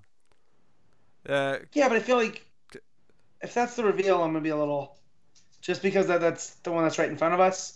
I think you could've Yeah, yeah. But I, but I think it, it's possible you're you know looking too deep into it. But you know, just Well, could I, be I- too. I think him being a snart would work. You know, the idea of okay, Yeah. no, this was it's my name, but uh, you know, I can change the image. Yeah. Well, if if you remember, so I just recently read Captain Cold's origin Mm-hmm. issue that Johns did, and um, I always forget that his dad was a cop. Mm. Um, so and then Snart was the one that kind of broke it, like yeah. by becoming Captain Cold. So if this re-established the lineage of Snarts as cops, that could be kind of cool. there's, a- there's a joke there where like Wolfe says, "Ah, you're no snart. I know a snart when I see one." So that that'd make that kind of funny Yeah. if he actually is a snart. He's just not that Yeah. snart. yeah. Yeah. That, that, that- I mean, that could work. Um, what I liked about this is that Barry's talking about how like he's he's worried that one day, like you know, one case might push him over the edge where he, he can't think rationally anymore. and His emotions take over, and that that's kind of what happened to Commander Cold. Uh, in fact, I just say how much I love uh, Elongated Maniac yes. as an idea. That is I fantastic. like. Well, I like that in the future they've kind of flipped. So all of the villains are hero legacy, Mhm. and all of the you know what I mean, Yeah. and all the heroes have become villain legacies. So yeah, No, it's just it's fun stuff. Uh, it's- I just laughed because I was like, that looks kind of like Plastic Man or uh, Elongated Man rather. Yeah. Oh, yeah, Yeah, it looks like Ralph. It looks like his costume, but kind of you know darker colors, and he's kind of demonic looking. So- and then they call him the elongated maniac, and I was like, oh, that's actually really Yeah. way. I like that. So we Yeah. talked about Elongated Man's origin, like as a as a comic book character, Don't think so. like how he came yeah, I to don't be. think so. Oh, do you mean Yeah. no? Do you mean how they, they, they didn't know they had the rights to Plastic Man, so they made Yeah. elongated man? And they went shit. Now we've got both. Yep, yep. Yeah. Okay. I, I That thought story we might never have, gets old, a- though, No. it? No, It's good. It's Silver Age silliness in a nutshell, where it's like, oh, we're just buying up all these characters. Who do we have? And they just lost the Th- paperwork. that that'd be like we'll if. Disney, like in a couple of years' time, like came up with uh, I don't know, Commander America. He's this American patriot who went down in World Yeah. War Two, and we're going to unfreeze him in present day. And then Marvel's like, "Hey, Disney, Disney, we've got one of those." But what I do like though is that Ralph has become his own unique character, where he's nothing like Plastic Man, and Plastic Man's Oh, sure, nothing like yeah. him, even though they share the power set. And I think, I think that's really cool. You can do within your own universe because each each one, like for every Flash, you know, Marvel has Quicksilver, or you know, or Hawkeye and Green Arrow. I- I think It's these- just just the fact that we have like four flashes. Yeah, I think Yeah. that's by. I think that was like an intentional thing. Once they realized they had both, they probably went out of their way to try and, you know, Make them make them different. different for Yeah. obvious reasons. Uh, but no, so this is, this is a fun, it's a fun story. Uh, so so Barry's trying to work with Cold because he promised Iris he would. I actually really like the scene where Iris is at the library and she's like trying to like figure out more stuff with these forces. She's like, I'm going to be a journalist. I'm going to investigate. Hmm? And Barry just comes flying through the wall because he's fighting Trickster outside. And she's like, Flash. He's like, Iris. Oh hi. like, I, I, what I Uh. like about that is that I can actually feel the tone change as he goes from Iris to oh hi. Like he's, he's happy to see her, but like oh fight fight's ongoing. Um, and I, I, I like I like the simple the simplicity of that. Uh, it's good fun.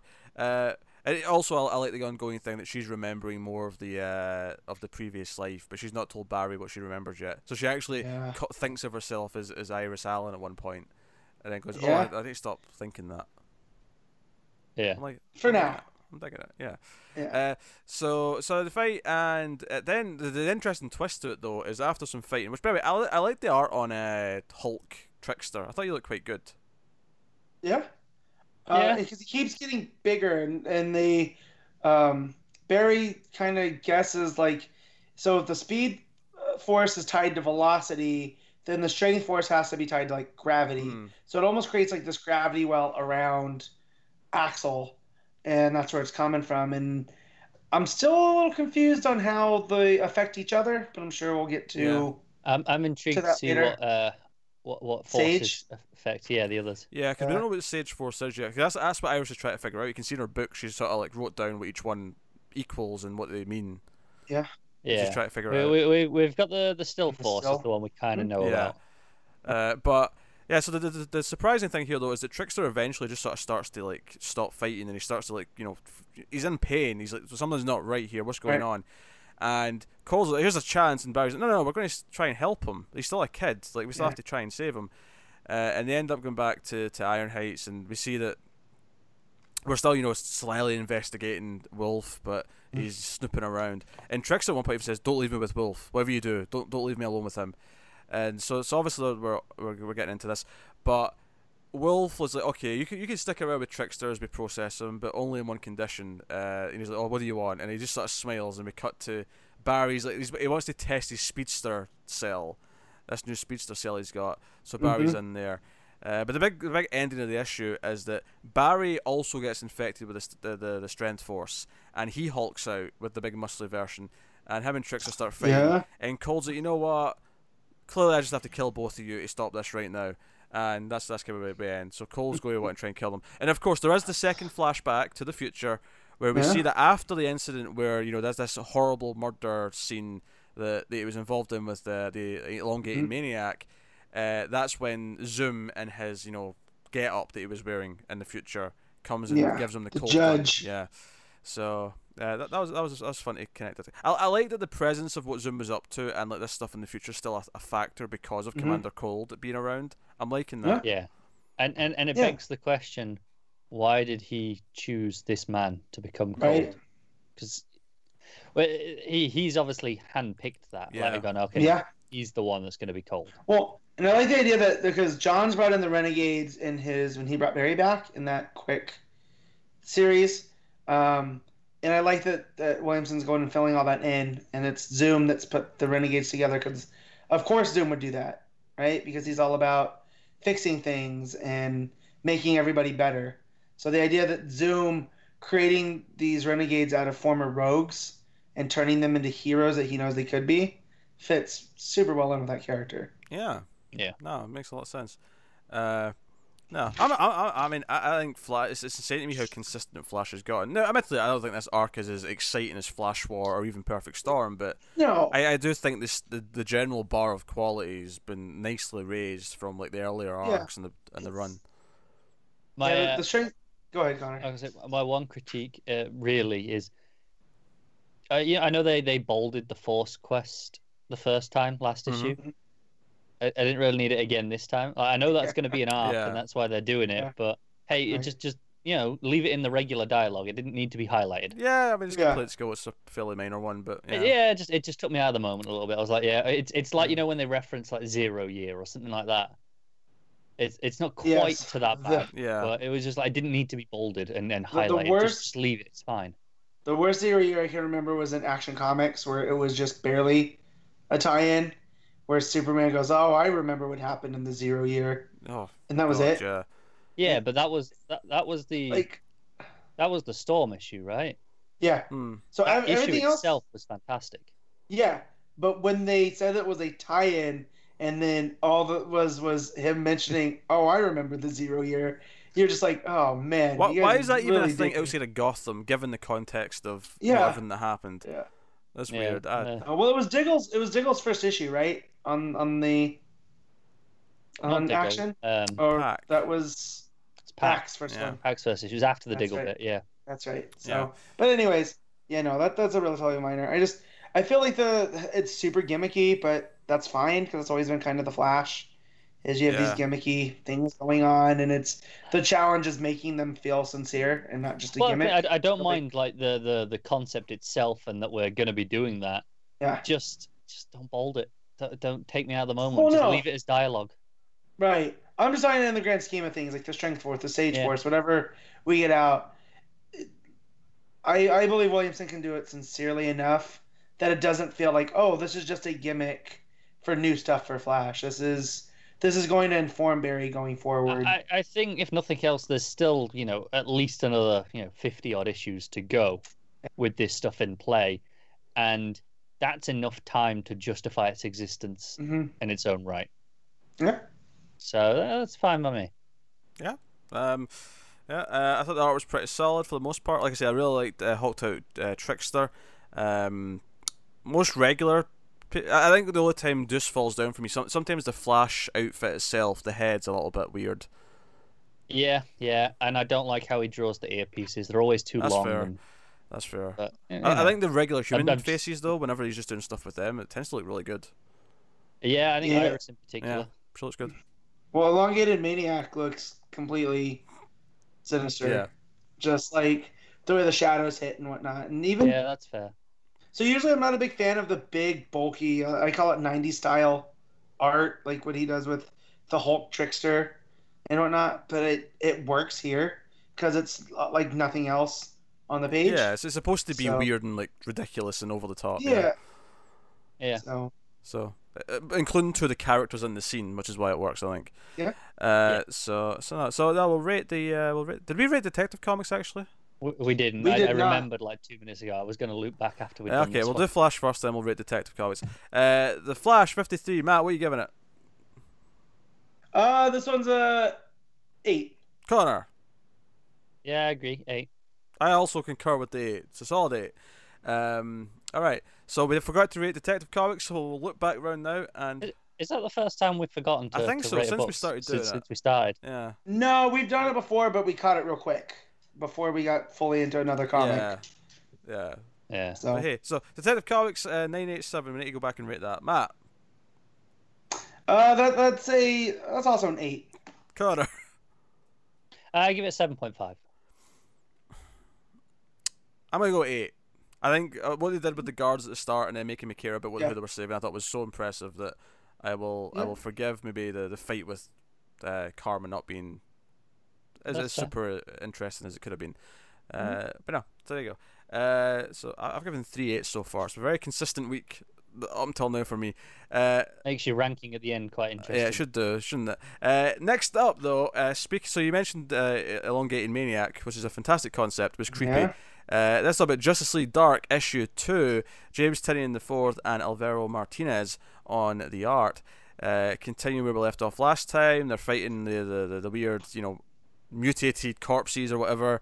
Um, but ultimately, the issue's about going to try and talk to Doctor Fate, uh, specifically Nabu, uh, the actual entity itself, rather than, Mhm. than the Kent Nelson. Uh, to find out what's going on in magic, uh, we get some tidbits about Swamp Thing, get a flashback with Wonder Woman, and the first thing that ever scared the shit out of her, especially something magic related. with- She followed these witches into the into the woods in Themyscira and got, got scared Yo, shitless. what is going on under Hippolyta's nose? right? if they're going and doing this, like, what else is going on in the bushes in Themyscira?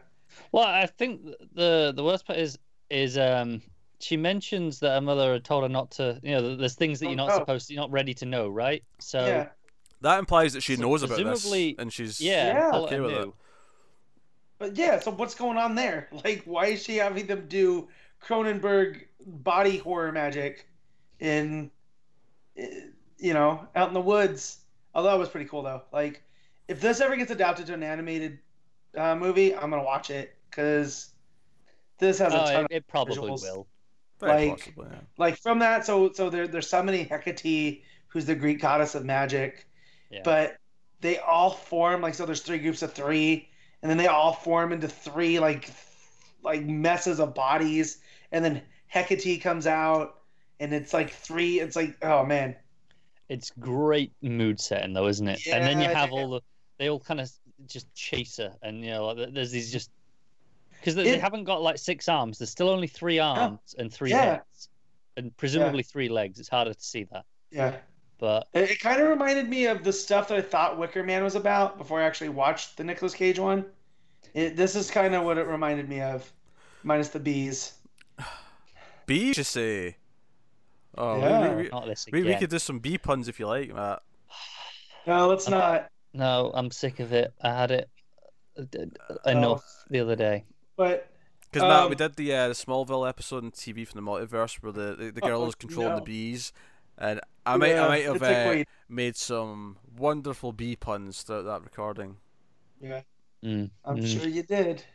You probably did way better than the Smallville writers too. Oh, that goes without saying. To be fair, they didn't actually do many beat They puns didn't, in the no. episode. No, Really? Arrow was much Uh-huh. more guilty of it in its bee themed episode. Yeah. And, and and we came out saying this Smallville episode was better than the Arrow one. Not saying much, Wow. admittedly, but yeah. No, Yeah. but So, so how is it watching Smallville, knowing what you know about Chloe now? Is it Awkward weird? in Is places. weird? Yeah. Whenever she like chastises someone for doing something, it's like, well, you can't talk. They're not branding somebody with their initials, Yeah, so Yeah, especially when it's Yeah. anything to do with like considering people's feelings or anything to do with like Yeah. treating, yeah, it's it's, it's yeah, it's murky. Um, who we? I haven't gone back and watched it because I'm afraid. Not of that, just like just it, afraid oh, to yeah, I was it always again. afraid of going back and Yeah. watch it. I didn't want to do it.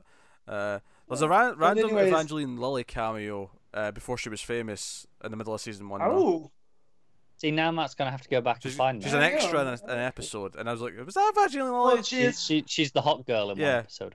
Wow. I mean- So, um, Anyways, they go. Justice League. Uh, Yeah, they go Dark. see Doctor Fate, uh, the Tower of Fate, and the big twist of the issue is that they think they're talking to Ken, but it turns out they're talking to Nabu the whole time, and Nabu is actually in on the evil that's going on here. He's basically like, yeah, because you opened the source wall and all this stuff is happening, it's time to take magic away from the, the planet, from the world, and I'm letting in these evil forces to take it back, and we get the introduction at the end of the Upside Down Man, which by the way, I love that the, the, the page before the last page there's the, the his feet coming in. The- The feet actually come in upside down at the side of the panel. Yeah. The feet come in yeah, first. it's great. And then you see the big creepy, you know, full page spread at So- the end.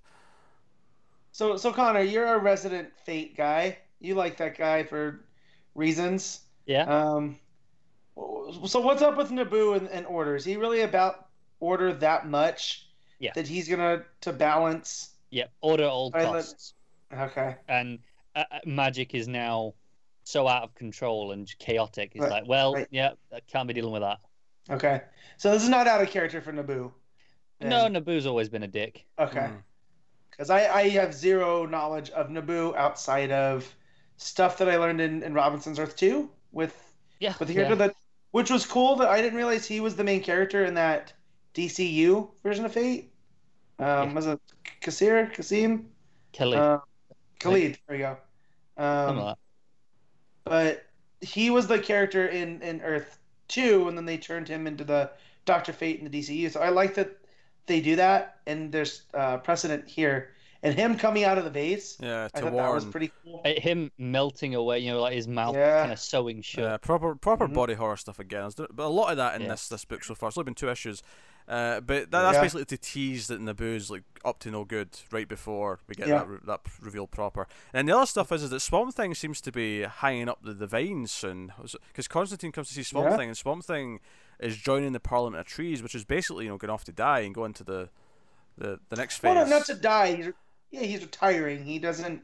He's still connected to the green, but yeah, I mean, he's it's- not- he's let's passive. be honest though, it's the closest they've got to an afterlife. Yeah, that's, that's what I'm saying. Yeah. Die. It, it feels like he's like packing it in Because the way he talks about it, the way Constantine brings it up, it reminds me of someone who knows they've got a terminal illness but they've not told everyone yet.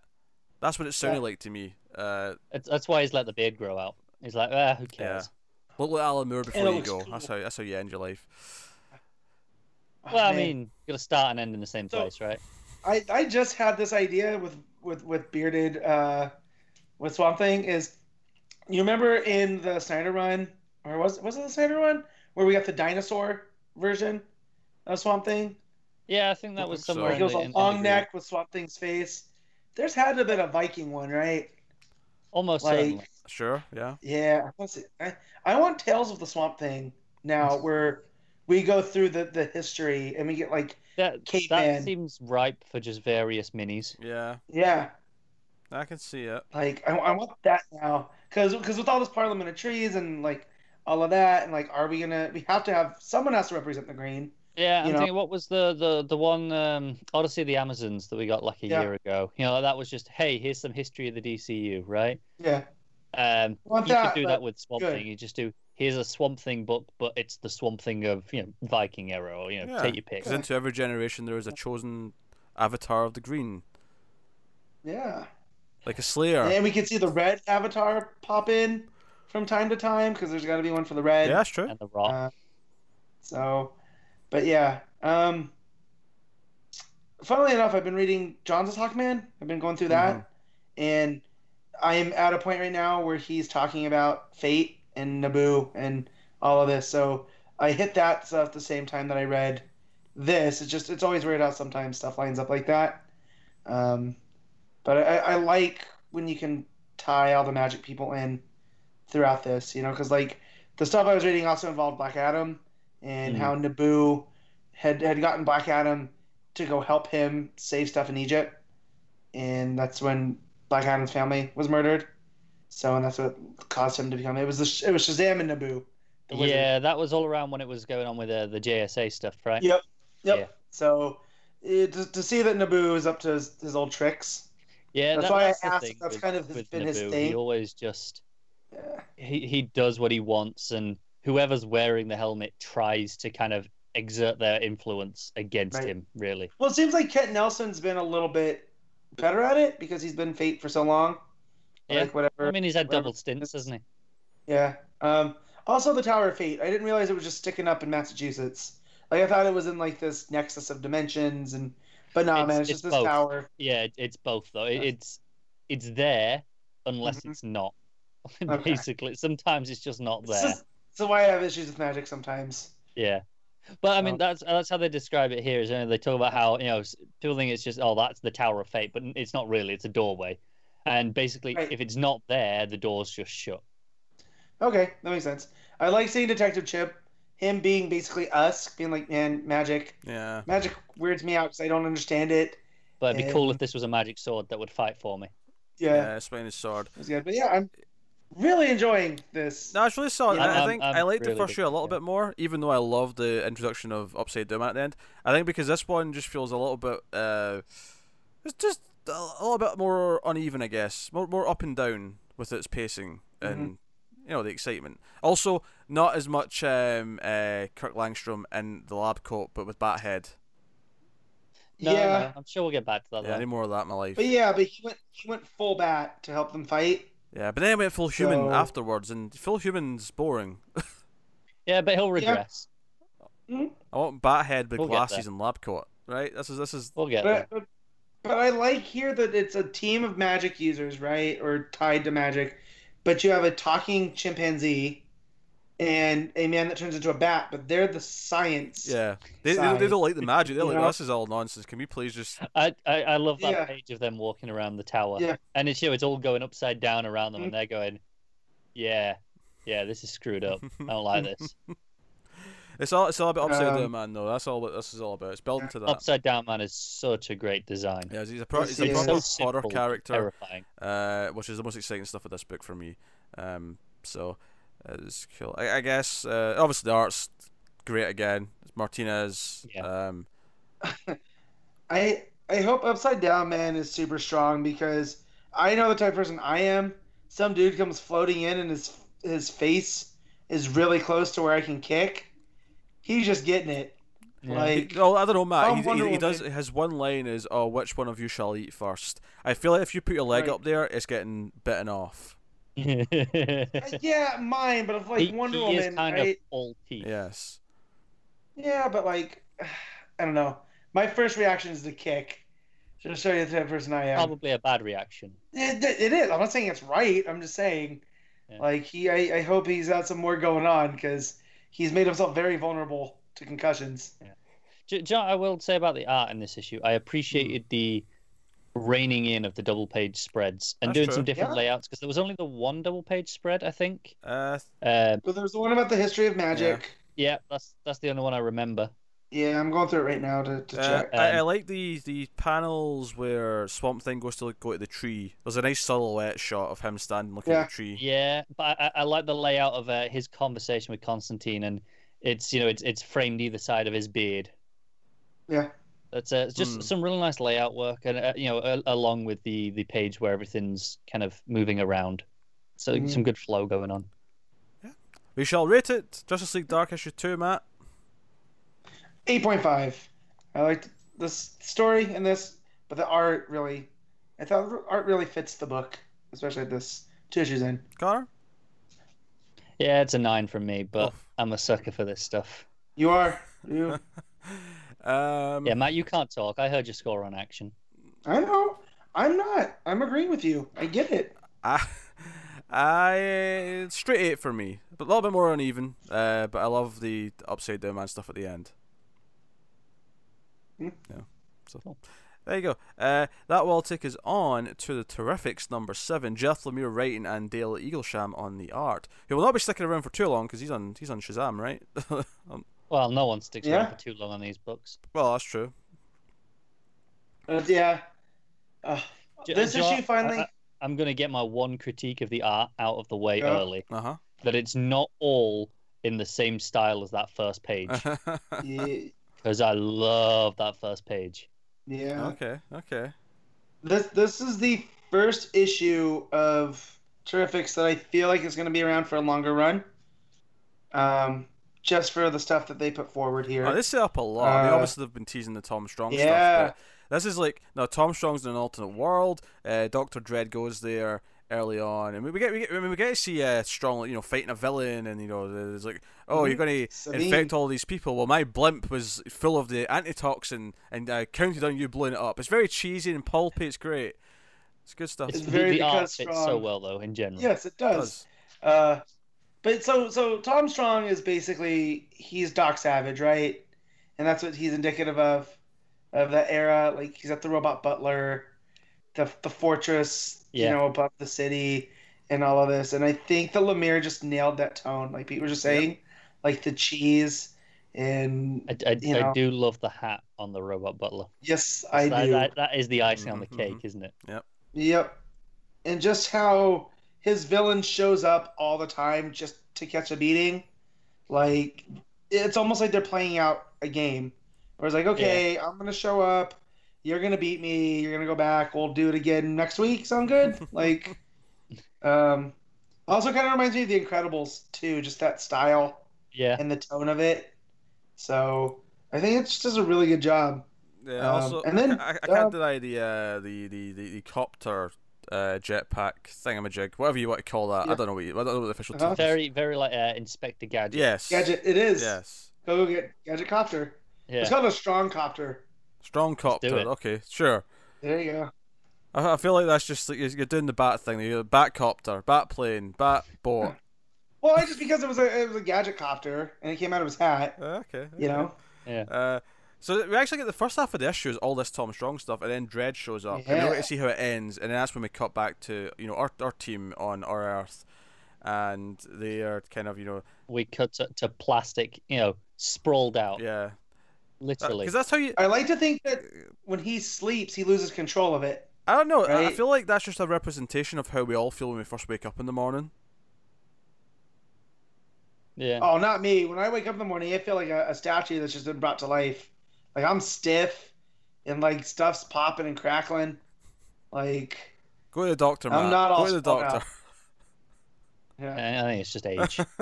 yeah it could be. Uh, yeah. Probably didn't need a squat as much as I did this week, but I did. So Do you know what I love? So, It's all so paid for. Phantom Girl's giving, or, I mean, she's not giving him shit. She's she's concerned and she's like, "Oh, what's up with you, Plastic Man?" And I like that there's a panel here. You know, the dog's in front, and I like that. Normally, I'd assume this was an art mistake, but because it's Plastic Man, he actually does just have his head kind of sunk into his neck, Mhm. and I'm like, "Oh, it's because Yeah. he's been mo- he's been mopey." I just like I like that touch. Yeah, yeah, he's he's you know tucking his head in doing that thing, but That's called can teenage-itis. Do it. Yeah, yeah, I see it all the time. Just like, mm.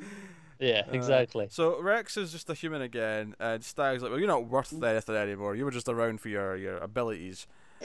uh, and you know, so and they're like, "Okay, so what's going on here? There's something fishy's happening because everything that you know." The, the big war wheel that attacked us, uh, everything's coming from you, Stagg. You're behind this somehow. But the only connection we have to put all this together is Tom Strong. So he's like, okay, I've done some, you know, tech, gizmo-y, terrific stuff. I know how to get to his Earth. We're going to go and check him out. And I like that we get a beam pistol for for Rex because he's not got his powers anymore. Ray gun. So It's a ray gun. the ray gun, Ray's beams. What's Yeah. the difference? Beam Yeah, but he specifically calls it a ray Oh, gun, sure. and I feel Yeah. like we I feel like rays that. and beams are the same thing in this context. Yeah, I but mean, ray maybe, guns but- very 1950s Sure. sci-fi, so that fits in. Yeah, Oh, my my, my, my Yeah. mind jumps to beam for some reason. That's Okay, just it's not a phaser though. It's a it's a ray gun.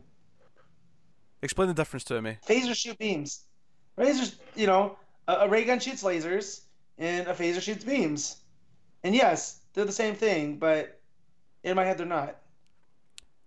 I mean, if anything, the beam is more scientifically accurate because lasers can't have a start and end point like you know, like a laser pistol in Star Wars does, where it's like a little line of laser that moves. That's nonsense. That's just it's just energy. Straight Star Wars. That's Look, it's, it is. it's a. I, I don't know why you're fighting this. It's a ray gun. They call it a ray gun. He gets Oh, no, I'm not, excited. I'm not like, "Oh, disputing that that's what it gun?" is. I've just, I've just disputed the, the, the fighting me on calling it a beam gun by accident. that's what I'm disputing. Well, no, we're just we're making fun of you because you did. When you say beam gun, you sound like Brainiac. Yeah, it, Right? it, it, it just sounds like you're saying the wrong thing. It sounds like you you just like you're not quite right.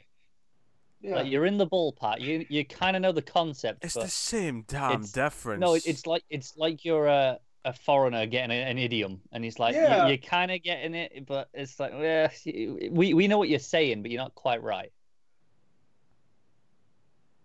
Matt loves Duke Anyways. and Connor's over Oh. Eleven Red Hood or something. I don't know. Can I just say that I love that they they kept the dog around? Oh Like, sure. That was somebody's dog. Like, but they're just like, nah, you're part of the team now, dog. Uh, Joe, it's a really subtle thing in the art. It's really simple, but when you when they go over to the other planet or the other Earth and they're in the uh, the T Uh-huh. sphere, I love that the, the the layouts that them in a circle, because it's basically just Yeah. emulating the, the sphere, even though, you know, it's just a Yeah. perfect circle, but it's just a simple little touch. It's like, yeah, of course they're in a circle. Yeah. Speak, speaking of layouts, I'm glad the the four panel thing has been dropped. It was it Okay. was it was fine as a as a thing for one issue, but I think they, they tried to stick to it again the following issue, and it was yeah okay, it's becoming a bit rigid Well, for the well, well, we storytelling. ended the arc. I think to me what that says is that they're, they're Yeah. functioning more as a team now, and therefore they're not separate. Yeah. So it, it works thematically for me that it's, it's something that's went away.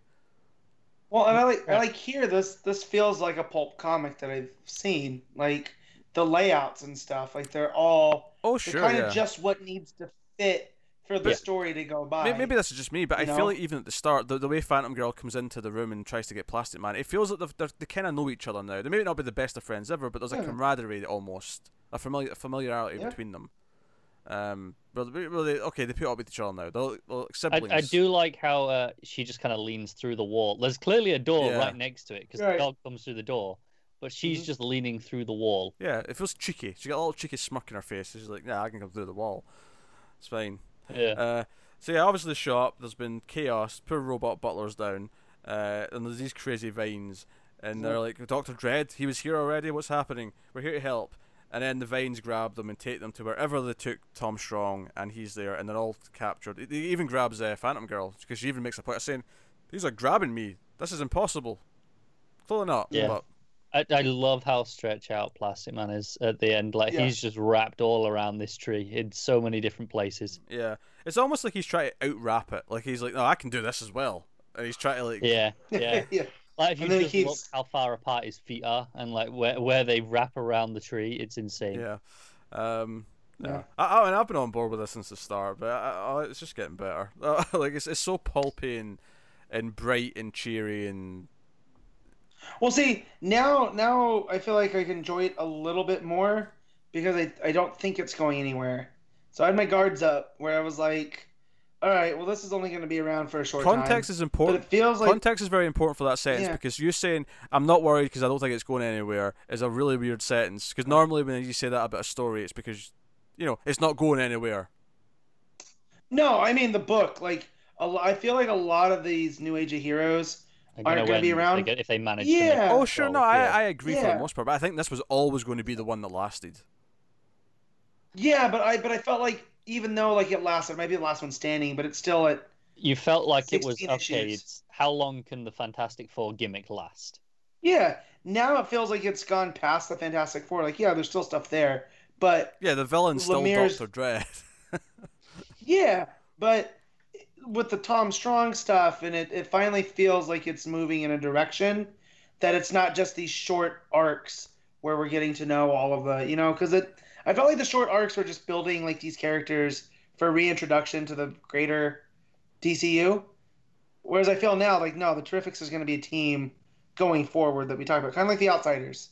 You know what I mean? Like, we might have different versions of the Terrifics in five years, but I do think that they're now DC for a while. So I like that. I like, and they're playing with Tom Strong, and they found their little niche, and I like it. And I, I just want to, you know, really emphasize again how good that first page is, where it's the the Tom Strong comic in universe uh, on this world, and it's you know it's it's the, the even more pulpy art, and it's Yeah. so good. yeah. Yeah, English, yeah, kills it. Yeah, no, that's fantastic. I mean, to be, I mean, as much as it's Um, had art changes, there's been no weak art. If anything, Ivan Reis at the start was the one that felt the most out of place because it was the more I know. straightforward art. Yeah, I, I, I don't think his style fits with the Yeah, tone of this book. But everyone since him has been pretty on point. I mean, there's obviously been some better than others. Doc Shaner, of course, has been kind of perfect. Yeah. Um, Yeah, I'd say Eaglesham's the the second yeah. choice. But even Joe Bennett last issue wasn't like, oh god, get get. get Oh, away. well, well, it was not bad Yeah. at all. It's just uh, a little, little jarring to jump between them all. Yeah. But I mean, they're, they're all been individually good. Yeah. So yeah, it was good. So I, I have a, I have a crazy theory on who uh, not Doctor Doom is, All gone. and it, it's got to be Stagg's uh, caveman guy Java. Just the figure that Dread cuts with the wide shoulders, Mm. and then when you find out there's that page where Stagg's talking about, well, wh- why would I do any of this to you guys? I Ja- own. Java did kind of throw him under the bus. He did. And I just feel like Java's been the one that's been doing things and he's been there, you know, from the Tom Strong world or whatever Dread's thing is. Uh, but yeah, I just Yeah. feel like they're they're really pointing at that, which that'll be cool because you get like a caveman is the opposite of Tom Strong, who's like the most advanced man, and like it, it's Yeah. again, pulp storytelling in a nutshell. I mean, he's, he's honestly he's the only small character it could end up being if it's someone we already know, right? Yeah. Yeah. Yeah. So, So that makes sense. but just the revelation that it was it's someone within Stagg's company. That's the only thing that that Mm. points it to him. So yeah. No, really good. Uh, so we'll rate Terrifics number seven, Matt. uh this is an eight point five as well. I really enjoyed this issue. Connor. Yeah, I'm going with the 8.5. I will concur with the 8.5. So that'll take us on to the Silencer number 8, Dan Abnett, uh, writing Patrick Zircher on the art now. Uh, I think. Where's Bogdanovic going? Because he tweeted something about what he was drawing. I don't, I it's don't it's, know. it's interesting. I know this is Zircher, you Yeah. because I, I recognize his art and he's in the, the credits page. But Bogdanovic still has the, the cover credit. The cover, yeah, sure. Yeah. Yeah, No, no, no. They they left his name on the cover. Oh, you mean? Oh, okay. I see what you mean. Not, not the credit for Yeah. doing the cover. The, he's, he's on the cover. No, the the credit on the Yeah. cover. Yeah, that, I think that's just a mistake. They just forgot to change it. It is, yeah. Uh, y- yeah, no, I mean the art's, the I mean is good, so I mean the art's they're, solid. Um, but no, Bogdanovic was hinting at what he was doing next on Twitter, and I forgot what it was now. But it was Um, I'm looking at Twitter right now while you guys talk yeah. about it. He, I he posted will like the, the top of a, a, a you know an empty page with the title on it for what he was draw- drawing. I think. So Oh, he's doing Terrifics. He's doing the Terrifics because it That's- says, that's what it "Call me. Doctor Doom one more time, I dare you," and it it's Dread, but it looks just like Doctor Yeah. Doom, Yeah. like without color and context. But he also tweeted that he's going to be on Terrifics ten.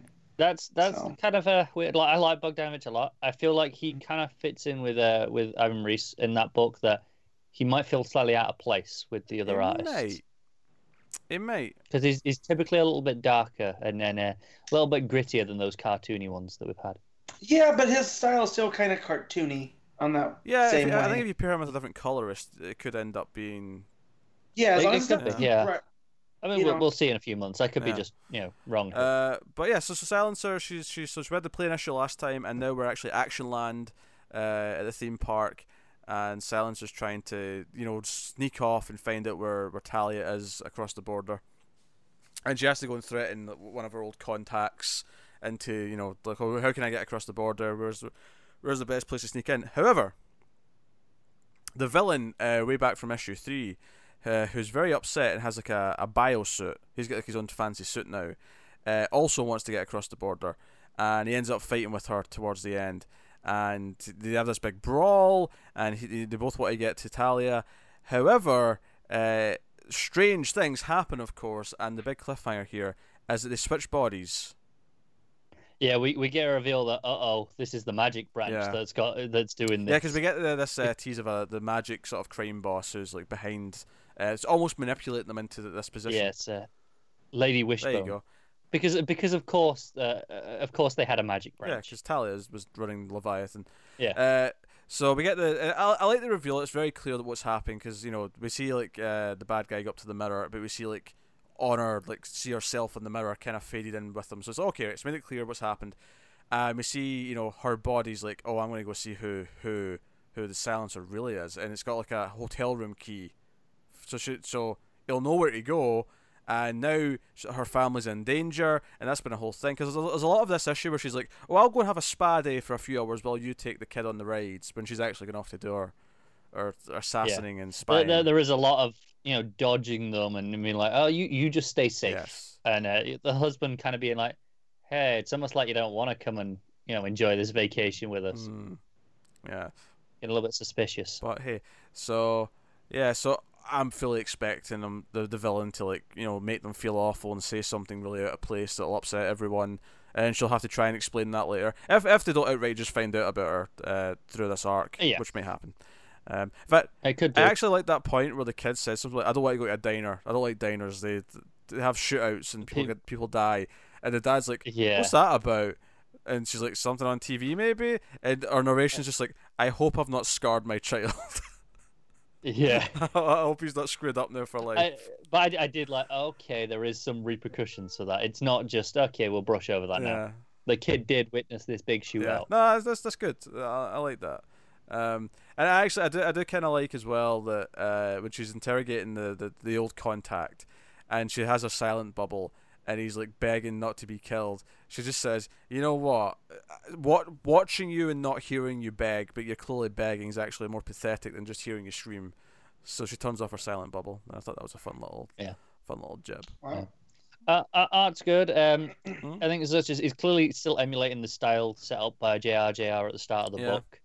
Um, because Zertura is usually has a lot. Of, it plays with a lot of shadows, um, yeah, and a lot, a lot of darkness. But this is is very clean.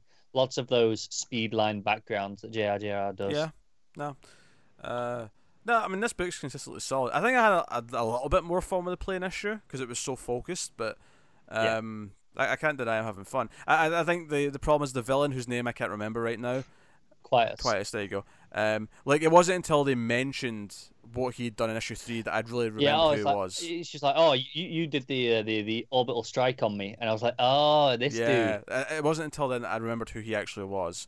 Um, Yeah, Although I did love how violent he, he blasts like one of his henchmen at one point. Uh, before that, when, we, when they set him up earlier in the issue, and the guy just like his body just splits apart. It's like super violent. It's great. Yeah. Uh, but no, solid issue. Yeah. Um, It's been a very solid book. yeah.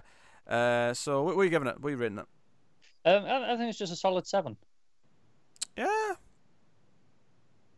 Yeah, I'll go seven point five. I, I, think I'll go all, all, one half step up. Uh, I, think it's it's Fair. very solid. Um, and if you've not been reading, I- obviously I think Terrifics is the best new age book, but I think Silencer and uh, and Sideways are both well worth tr- trying if you've not given them a chance yet. Uh, they've both been pretty solid and Brim. Brimstone definitely isn't. You'll hear more about Brimstone next week. So uh, that that is a silencer, which will take us on to uh, Batman: Kings of Fear issue one. Scott Peterson writing, Kelly Jones on art. So this is a mini series. This is not part. although the cover still says DC Universe as if it is part of continuity, but I, you know, whatever. Yeah. Uh, yeah, uh, with it saying that, I I'm going to assume this is one of those that is like you know like how we had the the Ivy cycle of life. What was it called? Cycle of Life death. cycle and life of death. That was Yeah, a really good one.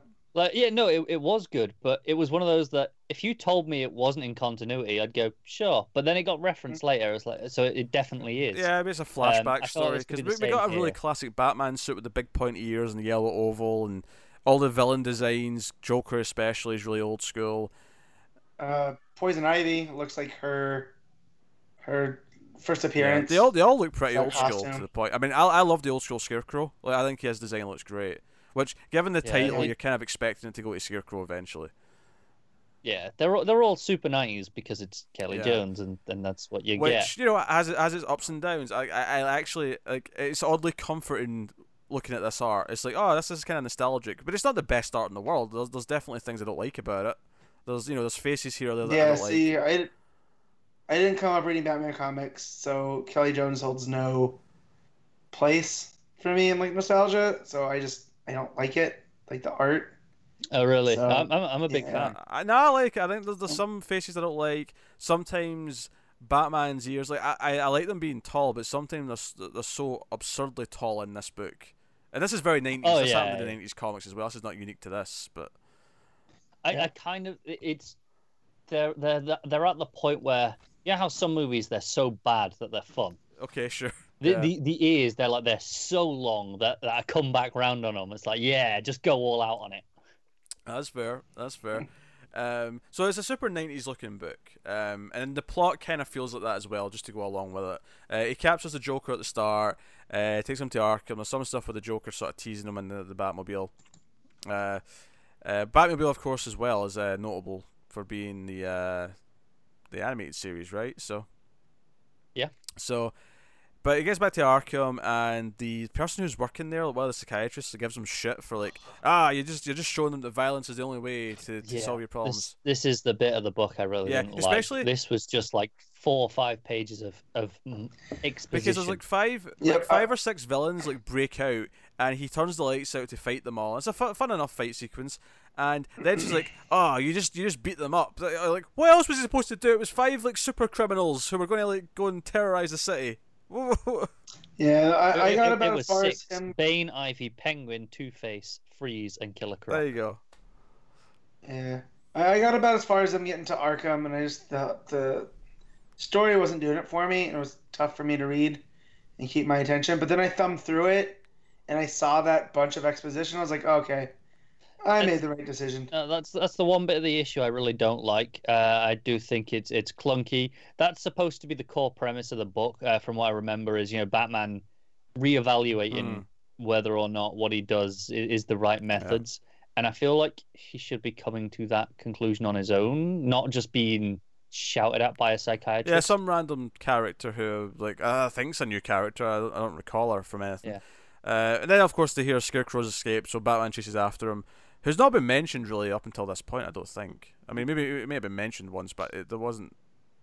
Yeah, maybe in Yeah. passing, but he hasn't been a part of the book. And Scarecrow, you know, douses him with the gas, and that's kind of the end of the issue. Is a cliffhanger that he's, he's doused with Scarecrow gas, uh, which obviously makes sense. King of Fear. I'm sure we're going to get you know a lot of fear gas like hallucinations and whatnot, uh, which is fun. Like as a, as a thing where um, I had enough fun with this book. I'd happily read more of this. Um, next week four's really busy though, so if something has to get cut, this is kind of the, the thing that would be cut. yeah, That's the Shall- starting point. No, I, I agree, but it's a shame because I think the the page that's the the fight with the Joker with like the the twenty five panels or Yeah. on. Yeah, that was cool. I think that's a fantastic. Yeah, and. I I, I love because it was just the the spread at the end with the the giant scarecrow like reveal. Like yeah, like falling into the scarecrow. yeah, I, I like that. Like I, can, I, can, I love the classic scarecrow design. I think it's really cool. Um, but and it does feel super 90s. So if you don't like 90s Batman, you don't get much out of this. Uh, there's a couple of pages where when Joker's tormenting him in the car, I thought Joker was a little bit too wordy at times, like for what I expect from Joker. Like he was u- he was using like bigger words than I expect to come out of the Joker's mouth. Like he almost felt like he was being analytical, like a like a scholar at points, and I'm like, yeah, Joker doesn't like. If I can't imagine Mark Hamill saying it, i- it's Yeah. not it's not perfect. You know. well. Then even if you can't imagine, um, Heath Ledger saying, Yeah, him or 'cause Ledger. Those, those are my two If Joker I, voices. if I can't imagine either Like, of if them it- saying the dialogue, then there's Yeah. something a little bit off about it. I don't know. I, I, I could I could hear it all in Hamill's voice personally. Well, that's it. I say I could. subjectivity. So like when I read Yeah. when I read Joker and he's doing really dark stuff, like in um, some of Snyder's run, like in, in Death of the Family, he he in my brain sounded like Heath Ledger's version. But when he's a little bit more lighter, which is funnily enough in like Endgame, where yeah he's doing darker stuff, but he's more maniacal about it, Mm. he sounds like Hamill. I did. Uh, This one felt like neither. I did. I did appreciate the joke at the start where he's like threatened to kill the guards. Like, oh no, I, I won't. You know, unless I won't kill him as long as you you know show up. Unless I get bored, and then he shoots him anyway. It's- I got bored. I do feel like there should be an extra panel of him waiting. Like I think one panel of Yeah. like, nothing happening, and It then happened too quick. yeah, and then the then the shot would have been Well- funnier. But you know. And he goes, "Yeah, but I didn't touch his hair." Yeah, I won't harm So a hair, there- hair in his head. Then he shoots him. It's like, yeah, but if you check his hair, his hair is immaculate. Yeah, it's it's still in pristine Yes. condition. So you know, it was, it was, it was fun stuff. I, I mean, like I say, it's, it's it's nothing stand out. Like I'm not reading this thinking, oh, this is going to be like the next big Batman trade that everyone's going to go and rush and buy because it's got a no. reputation. It feels like a pretty, probably fairly forgettable throwback to the '90s. But if you enjoy those '90s Batman stuff, it, it's, it's you know, it's, it's Yeah, I fun. think I think it's going to be fun enough. yeah. So uh, for rating it, I don't know if Matt should rate it. He didn't finish it. No, I didn't finish it, so I'm Yeah. gonna refrain. Yes, he's abstaining. Uh, Connor, what are you giving it? Um, I'm going to give it a seven. Um, because knocking points away for the the clunky exposition Yeah. and just you know, just a little. But I do really love the art. I'm I'm I'm a big fan. Um, I would say I love the art. I think there's like other artists from the '90s that I like more, but um, I do have a nostalgia for. Like I, I couldn't help but smile seeing like the classic bat suit and, and whatnot. Uh, but it's not always necessarily the greatest art in terms of like the actual, you know, quality of the artwork and, and what it's doing. Fair enough. I, I, just feel stuff, stuff like that. That fight panel page is Mm. so, so well constructed, and that is all just technical art artistry Uh, to, to tell that. a low point. Uh, some of Yeah. Joker's dialogue uh, was a little bit too much for me. So, uh, but I did have fun. I'm, I'm gonna go with more like a six point five. I think like uh, f- fun, but not like necessarily good. Fair enough. if that makes sense. Uh, but hey, uh, so that's uh, Batman Kings of Fear issue one. Uh, so I mean, we might fit an issue two next month, but I wouldn't promise it because I feel like next next week four we have a Doomsday Clock and a Heroes in Crisis. Uh, Oh, oh, it's that one. and I think uh, Justice League Odyssey starts that week as well. It's a pretty big week It for does. next month, Yeah. so uh, no promises. Uh, but hey, so that is that is uh, that is that. So we can we can move on to the final part of the show, which is picking our favorite stuff of the week. Uh, we pick our favorite panel slash moment, favorite cover, best art, and top five books of the week. So starting with panel slash moment, I am going to go to Matt and see what he's got. So, so mine's from Action Comics, but I have a couple to choose from. Um, man, I kind of wanted to, to, you know, Superman punching rocks in space because that's really cool looking. But I think it's the final page when Lois shows up and she has that face like, huh, you got me. It's just it's really well drawn by Gleason. Yeah. So yeah. I'm going to jump in here with a really obvious one. Nothing else was kind of sticking out to me as like a moment this week. You know, like I said, I had a very good consistency across my books this week, but there wasn't one that had like a moment. But I think the, the one that sticks out the most is probably the Upside Down Man at the end of Just League Dark. Yeah. It's a bit of an obvious pick because it's the big moment at the end, but you know, that's what it is. No, that's fair. Because uh, when, when I was reading Justice League Dark, there was a few times where I was like, "Oh, that could be my choice." Yeah, the the the, the page of the the tower, uh, Fate's first appearance, and then you know of, of course the, Yeah. the the upside down at the end. But ultimately, I do then have to give it to the the, the fight page in in Kings of Fear. I think Oh, it okay. just uh, it, it it does something special compared to, to the others. No, just fair. Uh, so best cover next then. Now is it? Oh, I've got one because I because I think this is fun. Because uh, Matt made a comment earlier. Uh, you Mhm. didn't like it. Oh, is this is detective? This is yeah, detective. this is the variant. Detective Comics one, the Mark Brooks cover. I think it's Yeah, I like gorgeous. Like the, the image in the Mm. cars coming out from the cape. Oh man, I think and and the the blues contrasting with the yellows on top. I think that is a fantastic cover. Oh man, these flash variants have went downhill. Where's where's uh? Well, I mean, you're not, you're you're not a fan of the the uh, Jumbo. It's Yes, right? No, it's good. It's, it's it's good. But I mean, for the last like six issues or whatever, we've been getting those gorgeous painted flash covers. Yeah, that's true. We had uh, we had a Delotto one last no, time. I mean Myers is great. Don't get me wrong. He's, he's not bad. I just I went to check. I was like, "What's the flash cover?" Because they've been they've been like almost picked every time the last like you know s- six issues. Yeah, yeah, yeah. And I was like, "Oh, that's not that's not what I was expecting. What, what have they done to my flash covers?" Um, I, I will say I do like all the action covers, even the the, the, the basic Gleason one. I think that's a really minimalist, That's- smart cover. So, so funnily you say that 'cause that's mine. Because I was gonna try to get all the map covers of these, and then I was at the store, and this one really stood out Let's, to me. let's be honest, you just bought it twice. No, I didn't. No, I had Connor. I don't have room to do that anymore. Like, yeah, but I, I just like, he's figured you trying to would. cut down his Yeah, no. Yeah, but Matt has a problem. We know Mhm. this. I know, and so I can't be buying stuff twice yet. Once we move and I see how much space I have, maybe I can.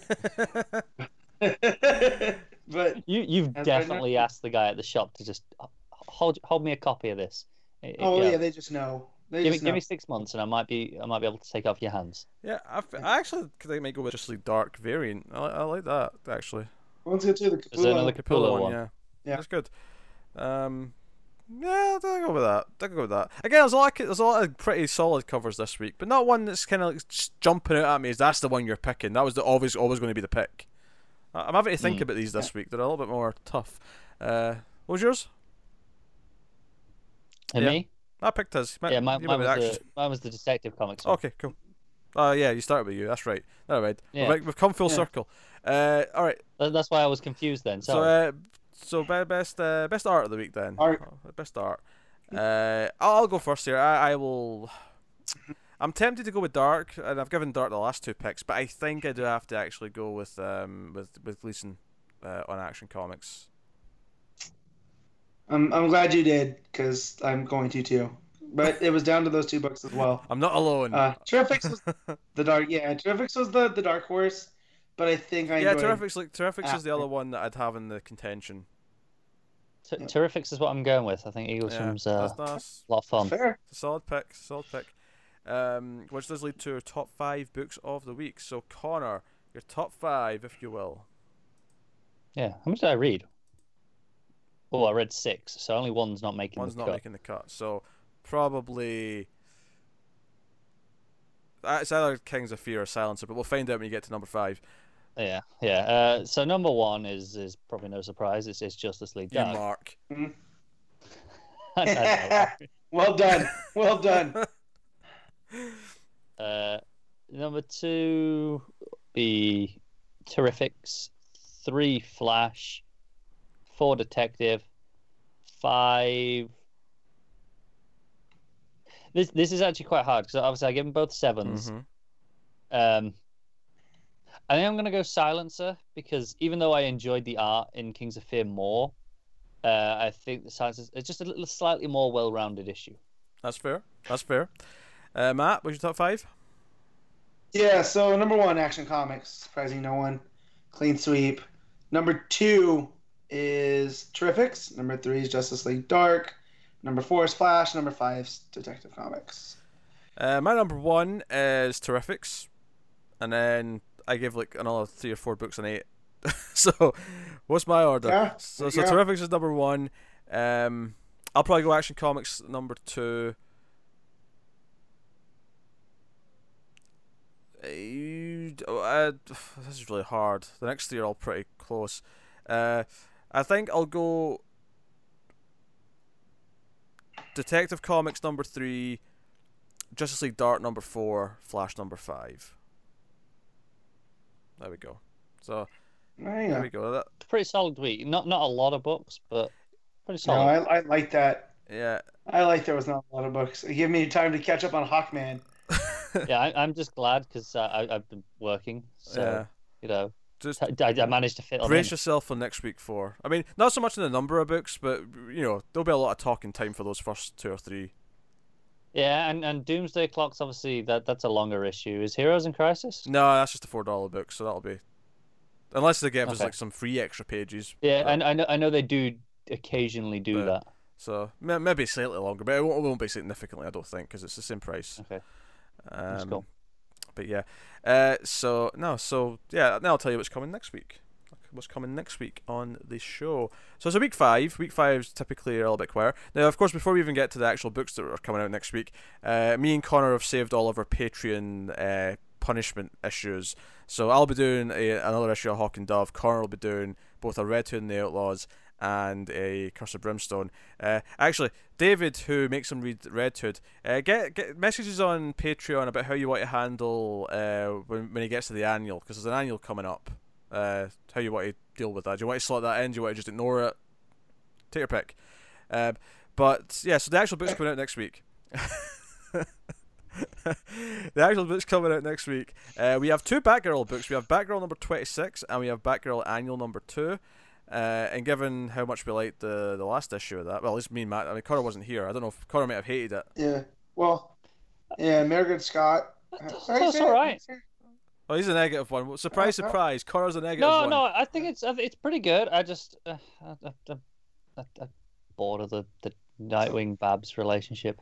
You, Oh, God, you washed your mouth out with soap, young man. I just I didn't Uh, want that to be a big So, focus. so how, how do you say the writer's name for Batgirl? The new Oh, I writer. don't know. Ma- Ma- Mary Is it Cat Scott is what I've been going with, but I, I really don't know. Okay. I, I- I don't she's doing I don't think you She hit has the G. annual- You don't hit the G? Okay. No? I, I wouldn't have thought so. they'd have been more- Mary- just more marehead. Okay, Mary Head Scott. Okay, Yeah. well, we'll go with that. We'll say- All right. Well, either way, she's doing both. She's doing the annual and yeah, no, the annual's she's part not- of the, the, the story, I believe. Uh, I, I assume it's No. 26 first because that's got pushed. Yeah, that got pushed. that's Yeah. yeah, because Yeah. that's grotesque. But the annual is uh, James Gordon Jr. Okay, but it's So- still her, so I'm assuming it ties into what's going on in some way. Well, I'm sure it will, but I don't. I don't like. I'm pretty sure you can read them in either order. It's not like one's gonna spoil the other. You know. I would not advise So- reading the annual. I would go with 26 first to be safe. Well, I'm gonna read the annual first because it's James. Uh, Living life on the edge. Well, I can't. Why, not. why would you, Like, though? I- You're going to read both anyway. But uh, think of it this way 26 should have come out this Yeah. week. So that was written with that in mind. Yeah. Don't tell me what to do. Right. This is madness. That- This is what you do. This is what you make It's me do at gunpoint to make to torture me. Is make me read things out of order. This, this is like watching, i- i- you know, like episode four of a TV show and then going, oh, do you know what? I think I'll watch episode two now. you, you know. You know what that worked out with? Star Wars. I because they made them out of order because George Lucas is an idiot. But that, yeah, but that was, yeah, that I was was saying, Connor can't argue with me. Connor, Connor, what? I stepped into the Yeah, trap, but- didn't I? Th- No, okay. That's in, that was intentionally in that order, whereas this the Hmm. order is intentionally Also, supposed to be twenty six. You're, it's it's on you anyway because you shouldn't be watching two. You should just quit after four, five, and six. Not wrong. So Two is terrible. there you go. Anyway, I didn't defend two. so you got Batgirl. I don't know. You're not defending Attack of the Clones. If you defend Atta- Attack of I, the I, I, Clones, I will defend one aspect of that movie, and that's it. And it's a single sound effect. A single yeah, the Wilhelm screams never never fails. So, Oh, it's not even that actually, but fair enough. but uh, yeah, so Batgirl 26 and Batgirl Annual Number Two are coming out. There's only four books that we're doing from next week, and it's taking me this long to go through them. Uh, the next one is Nightwing Annual Number One, and there's a Silencer Annual. So me, we've, me and Connor have got Silencer next week. So again, so that's fun.